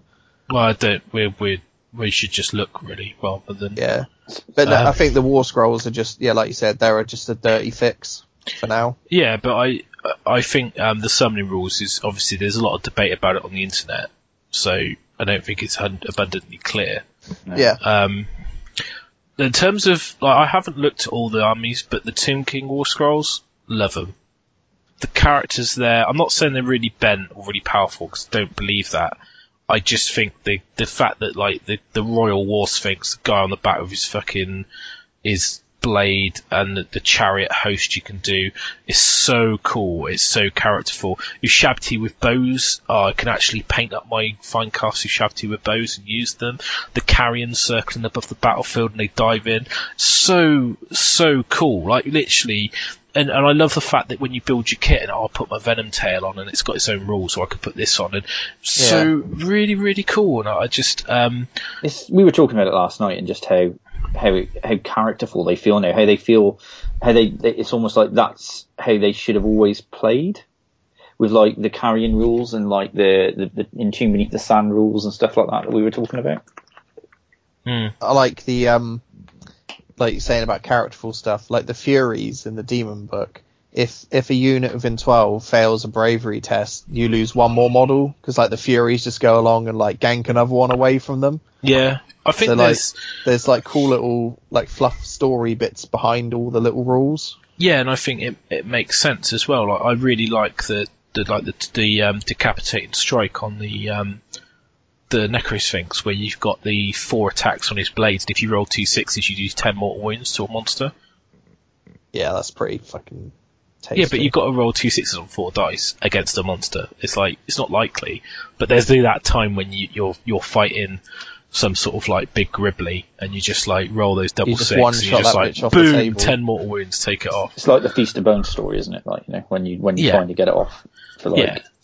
that one time that you need it, you get it, and you're like, yeah, like you know, just scream out and stuff. But Yeah, exactly. Um, But I, I've only looked at the demon ones, the high elf ones, the some of the dark elf ones, and I looked at the empire ones. I, I haven't really gone through a lot yet, but I really like the demon ones. I could, if if it becomes a good game with points and or something or some sort of construction, I'll Hmm. definitely play demons. oh of yeah. course you will. On on the war scroll it says how many spells you can cast. So Herald's Edge can do one a turn. So it's not too bad. It's not it's not that broken. Because actually trying to pick the spells, you're not going to have loads of units of wizards, are you? Because it's not it's just not going to be possible as soon as you've got that restriction on how you build your army. I'm sure they won't, there'll be some sort of ways to say you can't just have like ten wizards. Yeah. Like, so I actually don't could- think the summoning's that bad. because you can have a Lord of Change who summons a Lord of Change, who summons a Lord of Change, who summons a Lord of Change. Like, where does it stop? Yeah, but it's not easy to do that, is it? Well, no, because it is because the Lord of Change has the ability to change the dice. No, It's- Kairos, castle- isn't it? No, Lord of Change has it as well. It's Master of Magic. And it- when you roll a pair of dice to summon, uh, to cast a spell, you change the lowest one to equal the highest one. So you, it casts on an eight. You just need to roll one four plus, then it's always cast because the four plus will become two fours. Hmm. I mean, they can still dispel it, but you know, some of the summoning it seems quite powerful. And like Kairos gets to add plus two, so when he's when you summon a Lord of Change or whatever on a six, you just need to roll one three plus on two dice, and then if they don't dispel it, you've you've cast it. Hmm. So I don't know. It seems quite powerful, but then you might not want to summon stuff because you be casting Gateway, which is, you know, throw nine dice. Any three pluses is a mortal wound. That's you know that's just going to rip a unit to bits. So I don't know. The spells seem quite powerful, but we haven't really had a chance. We didn't use them, did we? So No, but I I'm not sure it's that because it's the problem is when you summon a unit they can't move in the next turn, can they? well, it says the unit can't move. But it doesn't say it can't cast a spell as soon as you summon it, does it? But that's the, that's the point I was trying to make about summoning. Oh right, yeah, yeah. Then It's not clear on yeah, what it's not clear. Yeah, on- it's, Yeah, because you could you could throw two dice summon, throw two dice summon. You could just have a wizard keep summoning a wizard that summons a wizard, and you could just end up with fifty wizards on the board before you fa- fail to cast. yeah, but you know it's it, but again the victory conditions of the game is is to do with what you is not to do with the fact that oh I've got billions of models. It's it's Yeah. actually summoning models isn't actually like they're not free. I know they are technically, but they're not because it's if they die, they count against you. Oh yeah, So but, no, my my sort of concern is with the summoning thing. Like, I use the Lord of Change because he's a great example of it because he can do two two things. So you have a Lord of Change that summons a Lord of Change, which summons one. Then you end up with five Lord of Changes. Your next turn, they all fi- all five of them gateway. you can't cast the same spell twice, though, can you? So Yeah, but he's not casting it, is he? Because someone else is casting it. yeah, but I don't think you can anyway. I'm not. I don't think you can cast the same spell twice in a turn. Oh, if that's the case, then that fixes that problem straight away. But yeah, I'll have to have to look into that. But anyway, um, Yeah, the War Scrolls, like you said, cheap fix, good fun. I, to be honest, I haven't even looked at the War Scrolls. I've only heard of what you, you guys have been saying. I kind of wanted to, to see how the game went out of the out of the box before I, I sort of looked at the War Scrolls. I'm really pumped about doing a mono Tzeentch army. this is a wizard can only attempt to cast each spell once per turn. So I would say that that's you can only do it once in a turn anyway. Well, a wizard. Yeah. Can only attempt to cast. Yes, that means you. So your wizard can't cast the same spell multiple times. No, it says a wizard. once. It doesn't specify that wizard. Uh, possibly then, yeah. Yeah. Yeah.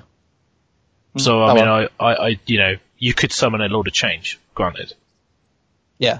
but you know, I don't know. It's I don't think it's that bad, but anyway, we're uh, like I say, that was the point I was making. The summoning is not very clear. Oh yeah, yeah, yeah. So definitely. they, obviously we just had a little bit of a back and forth there about it. So yes, if it was clear, it would be uh, straightforward. But yeah, so, So you think that the tournament scene will just ban summoning, or I, I think that's a sloppy way of doing it Yeah. because I don't think you should ban it because, for example, like the Tomb King sort of spells, they're not summoning, they're like reanimate spells. You can add extra men to units. That's a mechanic of their army. And I just think you should allow them to use Yeah, their army you- mechanics. If you ban that, then it, it might make them terrible.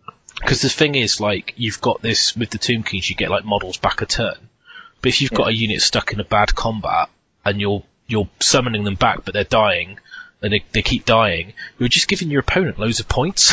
because you, you what you should do is keep a tally of everything you're killing, even if it's coming back, you've killed it.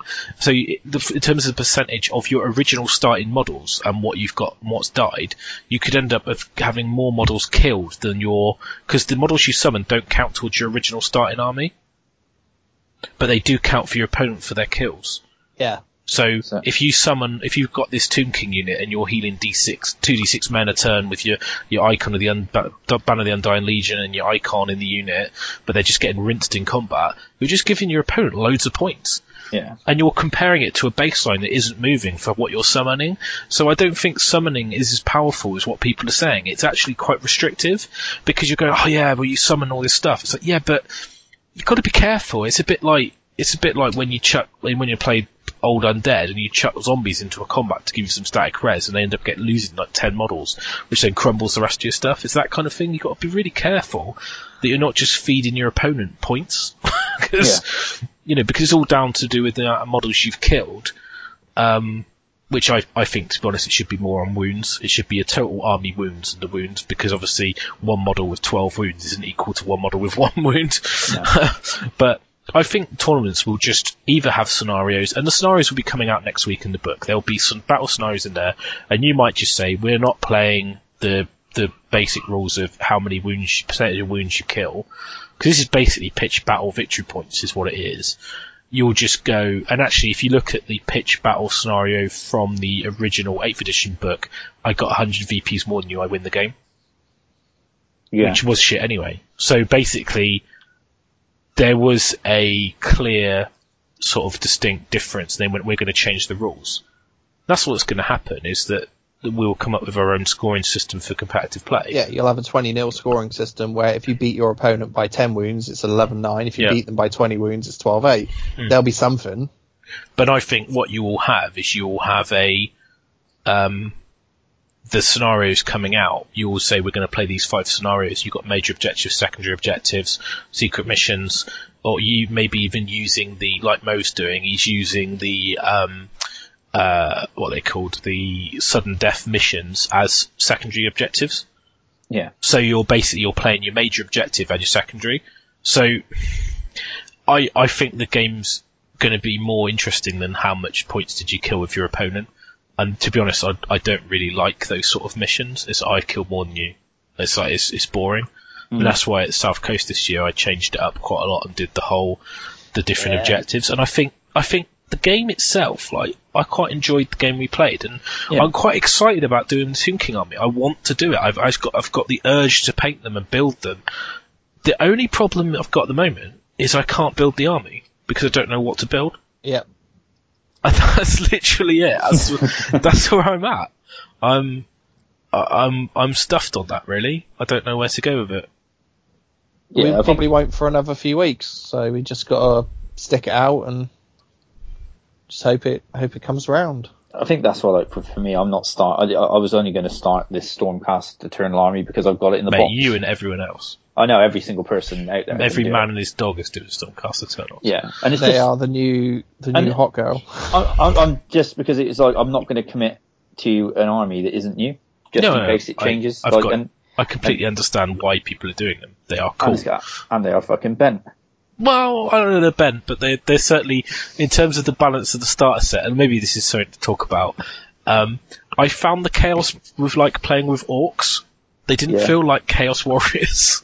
Yeah, because you, want you that's what you were going to come back to earlier, wouldn't it? They might Yeah. look like Khorne Chaos Warriors, but they are not that in the they game. just don't feel very good. Um, and they they kind of they're a bit weird because they feel like a defensive unit, Yeah. but they're not. Uh, I don't know. I I kind of um, I feel the maybe the, the the maybe the Stormcast guys because they're like the order equivalent of Super Chaos Warriors. Maybe that's just making the chaos stuff seem less chaosy. Yeah, I suppose. So maybe that's it. I don't know, but I'd be interested to see what they do with the War Scrolls. And I'm really excited about getting my book next weekend. Um, and I don't care that the people go, "Why buy it?" Because it's not rule book. It's like, well, actually, I, I quite like fluff books, so I'm going to sit down and read, start reading that 96 page beast that come in the start set as well. Because I just, I just quite like the idea. It's a story, and they're just starting a story, and they're advancing the story, and they're releasing stuff as they go through the story. I really Um, liked the, the, the I read um, half of it this morning because I was like, Oh, really? awake really early. Yeah, because I had like uh, up and about from like seven o'clock. No, not like me. Sort of woke up at eleven, half eleven, and went, "Oh fuck, there's a day gone." Yeah, but no, I, I started reading it and I thought it was really good. I, I, I generally, I know I hated the, the fact that they killed the old world, but you know, I'm, I'm generally quite excited. Like, there's little snippets of information out of it, which like where like Sigmar is rescued by like a space dragon or something along those lines. Yeah, So- but it's something about like there's like the world dragon or something, Yeah. isn't there? And it's like it's some sort of we've got it's. I don't want to, draw parallels to Dungeons and Dragons, but it's, Yeah. it's it is a bit like that though, isn't it? Like, and Yeah. it's just yeah, it was just like this is fucking pretty cool. I actually, I know it's not Warhammer, but you know, at the No, end of it the day, is. yeah, Warhammer's dead, man. We have to It is just embrace Warhammer, it. Yeah, but it's the Age of Sigmar. It's not Warhammer Fantasy Battle 8th edition. No, and that's what you want, isn't it, Terry? but what? Uh, uh, no, I, I, don't. I, just- I enjoyed it. You know, I did, but I enjoyed 8th edition. Don't get me wrong. I'm not. I, I mean, I I think it's the best edition of Warhammer ever. But when it first came out, it wasn't. let's let's just put it into perspective. When 8th edition came out, it it was received much in the same way as this. yeah, Um, people who stuck with it, the first tournaments were a bit shit. I remember, like, the 7th edition books, so the old rules ruined the game. Whereas you probably find the War Scrolls are not Well- going to be very balanced and there's going to be things in there that are a bit broken. you mean flamers? Yeah. Yeah. And, um, what you'll, fo- but what, I've got a lot of hope for this because Games Workshop are you turning on their kind of just release a product, that's it, set in stone, um, not release updates. I mean, they're, they're doing an army builder app, for fuck's sake. I can't, I honestly believe that they are going to pour their heart and soul into this product. And Well, look at the Warhammer let's, let's put it this way, I'm going to support them. Because all the hate is out there, and this is one of the things that fucks me off about people who slag Games Workshop. You slag them off, but you spend all your time reading up about the products, the game, going on forums, buying the models, or buying other models to play their games. Yeah, Just, they're a British company. They've been a big part of my life. I've worked for them in the past. Um, I personally would rather see GW succeed than fail yeah, and the people that want them to fail, I just think they they just got a bit of a sad existence. they can go snack a D. It's like Well- if you don't want to play their games, do you know what? don't play the Don't play it. It's not like you have to play their games. And don't But- bitch about it on the forum. Well, all then, bloody why are you why are you even wasting your life analysing and bitching and talking about it when you don't want to play it? Just move on. I think I, I was talking to Pano at like when me and him went down to like the midnight opening at, at workshop in Gloucester, and we I was down there and like he said, well, what do you think? And I'm like, well, I mean, I'm only two years into Warhammer, but I'm like 23 years into Games Workshop. I'm like too invested to like walk away. Yeah, and Yeah. I, I don't. I think it's far too early to walk away. Yeah, it's like, and I think I think me and you, I spoke to you about it last night, didn't I? Where I was like, Hmm. I actually, you know, I it, it does seem sort of like perhaps you just have to sort of like let the dust clear a little bit. Yeah. And you know they're releasing stuff every week at the moment. I mean, I can't see, I can't imagine there being a 40k release next month. I imagine it will be something new. Yeah. And you know, it's like who knows what this month Stormcast Eternals like? What's next month going to bring? Is it going to be like the, the amazing new Alpha sculpts that apparently we've seen, or is it going to be like the new Chaos stuff? Because you obviously you're going to have to expand on the starter set, aren't you? So is it going to be right? We've got the Stormcast down. Is it going to now Well, be like? we'll we'll find out when we read the book and it advances the story. Then you'll be able to guess who where says it's going. It's not going to be a completely new faction that's not been in the game before? like the Guardians or whatever it is. Like, I mean, who the fuck would have thought that that giants are going to have their own army? Well, it's cool. But I quite like the idea of a destruction army: ogres, or ogros, aurochs, You mean gar- orcs, gar- gargants. Yeah, So, but I think the I, I would be really interested to get my book next weekend and have a good read of that. Um, I've got a lot of hope for it. I think it's going to get good, and I think I saw. I think it was Anders from the Swedish team, uh, Swedish ETC team, tweeted a thing, a meme, which basically said, "Stop trying to make it happen. It's not going to happen," or something with that. I think it's a, a scene out of a teen flick or something like yeah. of some blonde blonde chick. Um, and I'm just like, well, we're not trying to make it happen. It's just we we just want it to happen, and it's gonna happen, and we will make it happen if it doesn't happen from Games Workshop because we did that in Eighth Edition. We made the tournament scene happen because Yeah. we wrote the comp, we wrote the FAQs, we, you know, it we this the community made it happen. The TOs who run the events made it happen. Games Workshop didn't run tournaments. It, you know, individuals ran the tournaments. We made it happen. So, for all the haters out there, do you know what? If you don't like it, fuck off. Don't play it. Um, I don't want to. I don't care about people's opinions of like oh slagging it off and all the rest of it and uh shit. And if someone says something positive, they then jump on and slag it off. And also the same thing. If you're being really positive about it, just don't try and change people's minds. People have their own opinion, and that's fine. Yeah, You- it's like if people you- don't like it, then let them. If people do like it, then fucking let them. Get on with it, yeah. But you don't. It's not. It's not like some sort of war where you've got to convince everyone to play it, and they've got to convince everyone to hate it. It's like make your own mind up, you know, and then just decide what you're going to do. I don't understand the the sort of the obsession. I mean, it's human nature, I guess, where if you don't like it, therefore you've got to try and make everyone else not like it, or if you like it, you've got to make everyone else like it. It's like just give it a go, stick with it, and I'm sure in six months' time, when when it's more be- embedded in and there's more rules out and we know more about what's going on, that a lot of the people that have that have marched off and, and thrown their toys out the pram will, will go around, pick their toys back up, put them on round bases, and turn up to an event and look a bit sheepish. And they'll be sucking on that GW dick again. Yeah, but as I say, it's that, that hot girl, is it? I mean, you know, you, you're going to go back to her, and you might as well just accept your fate and just, just stay in bed with the bitch. Um, Just treated, yeah, just let her treat you like a piece of shit. but she's not. But the thing Yeah, is, they're not treating us like shit. no. It's- Just just go off and just be freelance for a while. Go and go and pork some other birds. Yeah, Play some exactly. other games. Play have some other games. Go chase that chubby girl like Malifaux or fucking Yeah, the- the- or the that emo- really stupid girl. the emo chick. the fucking, the fucking, you know, the the slightly fit Hispanic girl. we fucking should have to do like a yeah, Infinity, the, the fit Hispanic girl. We're gonna we're gonna have to do like a show of like comparing every miniatures company to a to a woman. So you know, like Mantic would be like the slightly disabled girl that. that could be the fucking really fun girl when everyone's home and like it's a late night and there's fucking some ropey fucking trampy actually, donkey and you I- just go over her and yeah she sucks a dick well but she's not what you fucking take home to your mum. no, exactly. I'm gonna I'm gonna just wade in here now and talk about Mantic. Um, and I'm gonna say how disappointed I am with them.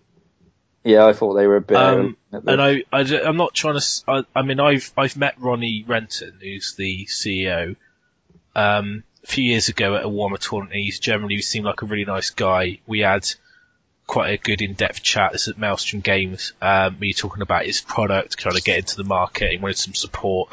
I've actually painted some models for Mantic on the website, which is the. Uh, I think the the pictures maybe are still hiding around because we did a five unit. That's the Revenant Cavalry. Um, I've did my Chaos Warrior armor on the Bardin so you could spot those. Um, I I kind of wanted to support Mantic and some of the games like Jake Thornton's wrote some games for them and you talk about like Dead Zone and things like that.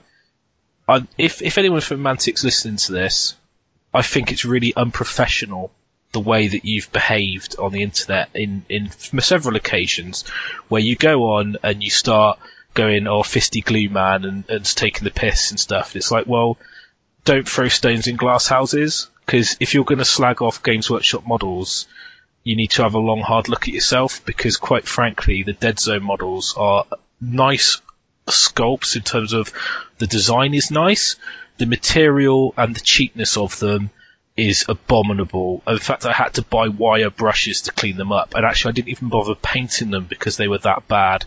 I decided that I was just going to spray them white and dip them in an ink, so I knew which were the purple and which were the blue ones. Um, I've had better quality models out of a box game, um, you know, where it's not about models; it's a board game. Um, out of a Christmas cracker. I, yeah, exactly. Um, b- become a bit more professional, guys. You know, if you want people to actually support your product, unless your your marketing strategy is we just want like all the little fucking poison dwarfs who hate on Games Workshop to play our game. I I just I just disappointed with you guys. If you listen to it, you just you're not winning me over. So if anything, you, it's kind of the the opposite. Like in the job yeah. that I do, you'd never go into a customer and you you never slate the opposition ever. No, you don't. You don't slag off like you know the the you don't you don't get you don't win friends by slagging off the other stuff because the it's like, like no, and it's like it's like it's just it's just a bit pathetic to be honest, and um, it's put me off um, trying anything Mantic to be honest because I'm at the point now I don't want to support that company. So uh, well done, boys. Alienate um, more customers than you'll gain by doing that sort of behaviour. So, Ronnie, I don't know if you were behind any of it, but I guess you would have known about it. Um, just, just, it's your company. You can do what you want, but you know, I won't be buying your products anymore, mate. So, well done. I, I made the decision not to buy any products after painting those fucking abortions of those Fury Harpy models that looked like someone had literally sculpted it and then smudged it while it was still dry, it's still wet. Yeah, they're rustic, I think they call it. Rustic, that's fucking bullshit. Is what fucking anyway, that's my little rant out the way. So, uh, yeah. Well, anyway. we've got to keep the reputation up for being yeah, the most hateful podcast out there. Yeah. Do you want to move on to the positive ending bit we've got for, planned for people? Oh yeah. So if you've actually listened to that rant and not turned it off, um, um, our free box set. So we were debating what do we do with this because basically apart from having like a mud wrestling competition between the three of us, uh, as Byron's already got a copy, and he lives far away, he doesn't have a say in it really. Yeah. Um, we, and there'd want to, eh? There'd only be one winner there, wouldn't there? Yeah, well, yeah. So. All of us would be winners, mate. Yeah. so, um, just a disclaimer: the naked face hammer mud wrestling is not happening. Um, not yet. No, no, it's not happening, dude. Sorry question that one right now. Oh, so basically, we want to run a little competition. And what we're going to do is we're going to give away our free copy of Age of Sigmar. All the models have been built lovingly by me and Terry. Um, so they've had their mold lines removed and they've been glued together and they've been played with. They've been touched by us if that's something you're into. Um, so what we want is for people to design a logo or a website banner or a t-shirt or, you know, just some cool stuff for the website and for the podcast. So we would like you to send that in to our email address. Which we check now. Which we actually have access to, which is bizarrely is Twitter at facehammer.co.uk. So if you go to the website and you click on the contact there, if you can't find the address or want to do it a different way, you can always Twitter, um, uh, find us on Twitter and message us, which is uh, at facehammer underscore, I believe. Is our yeah. account. Then you can um, just DM us or message us of an at and say, hey, I want to enter your competition. What do I do? Um, then yeah, so basically the closing date for this really is probably when we've got enough entries to actually do it, but it's probably going to be about a month um, because of the time it will take people to come up with ideas and do stuff. So I would say it's probably going to be around the 9th of August that we would do, uh, sort of the closing date. Um, so yeah, so please submit your stuff to us. So And there's no limit on the number of entries. If you've No. got four really good logo designs, that's four Yeah. entries. So Yeah, it could on. be, you know, even if you just think, well, I want to draw the, you know, like the the face hammer guys in cartoon or, you know, something, fine.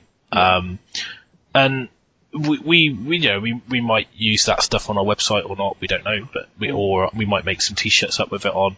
But just, just basically anyone who listens to this who thinks they've got a bit of spare time and they're a bit sort of, sort of arty and graphic based, do it and you could win a copy of Age of Sigmar. So if you want some more Sigmarines for your bent force, then do that.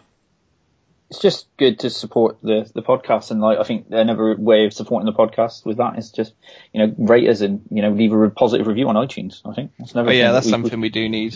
Yeah. iTunes reviews. So, Yeah, um, but that's not going to get mentioned to the competition, is it? No. But please do it. All right, fucking Um, hell. I just thought of it at the spur of the moment. Yeah. So, um, yeah, we might we might do a runner up or something as well. I mean, If I you don't know. if the runner up gets a hand job off Terry, don't, no one's going to enter now, are they? No one wants that. Even with his soft hands. his Even though I do have really soft hands.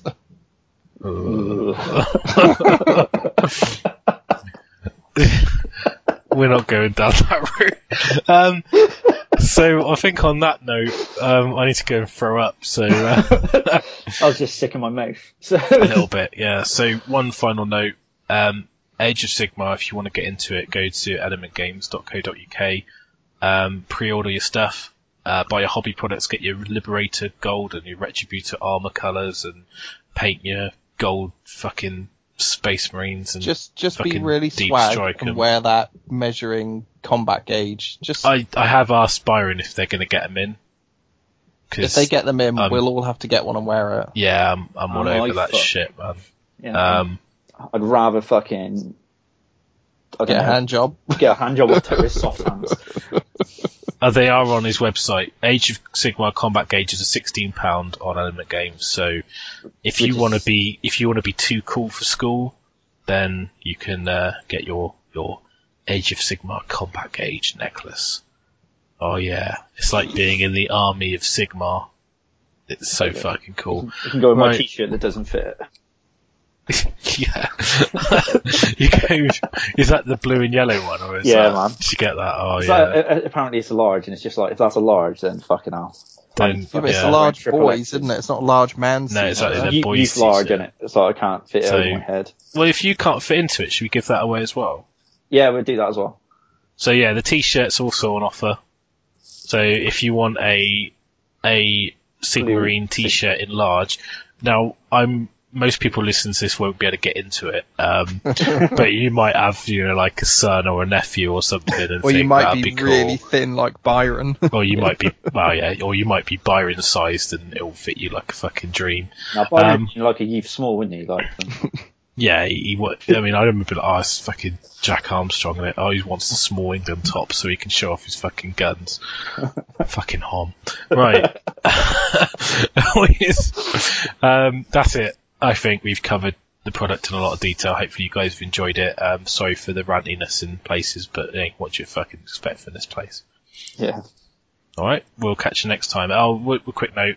Um, I'm going to probably record a show with Byron separately when he's free, um, and he's stopped boning Jane, um, to talk, to talk I'm so about. my girlfriend doesn't listen to this podcast. I know it's good, it? Well, not many people do, mate. To be fair. No, no. Um, so we we're going to do a um, a little show with him, or I am, um, just to talk about as from a retailer point of view, how he thinks the release has gone, um, and what he thinks is he's seen from Games Workshop, and um, you know his thoughts on it, because obviously he runs a business uh, based around this product, so it'd be interesting to get his thoughts. So that will be coming, and also uh, mini-sode that I want to do with Les is talking about painting a a Stormcast Eternal from White Dwarf.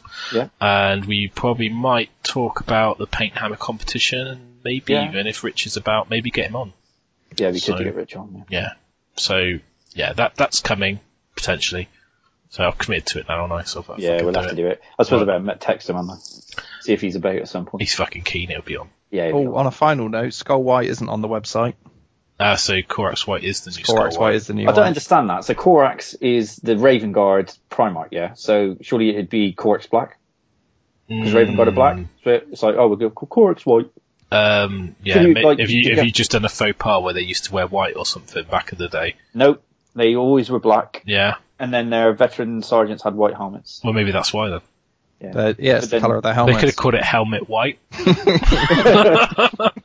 think it'd be like White Scar White, wouldn't it? White Better Scar than White. helmet purple, I suppose. Purple helmet spray, seventy pounds. Thanks very much. high high Oh, pigment, dear. smooth finish. Oh yeah. all right, all right, all right. So coming to a store near you, helmet purple. right. On that note, I'll say Right. goodbye for the fourth time.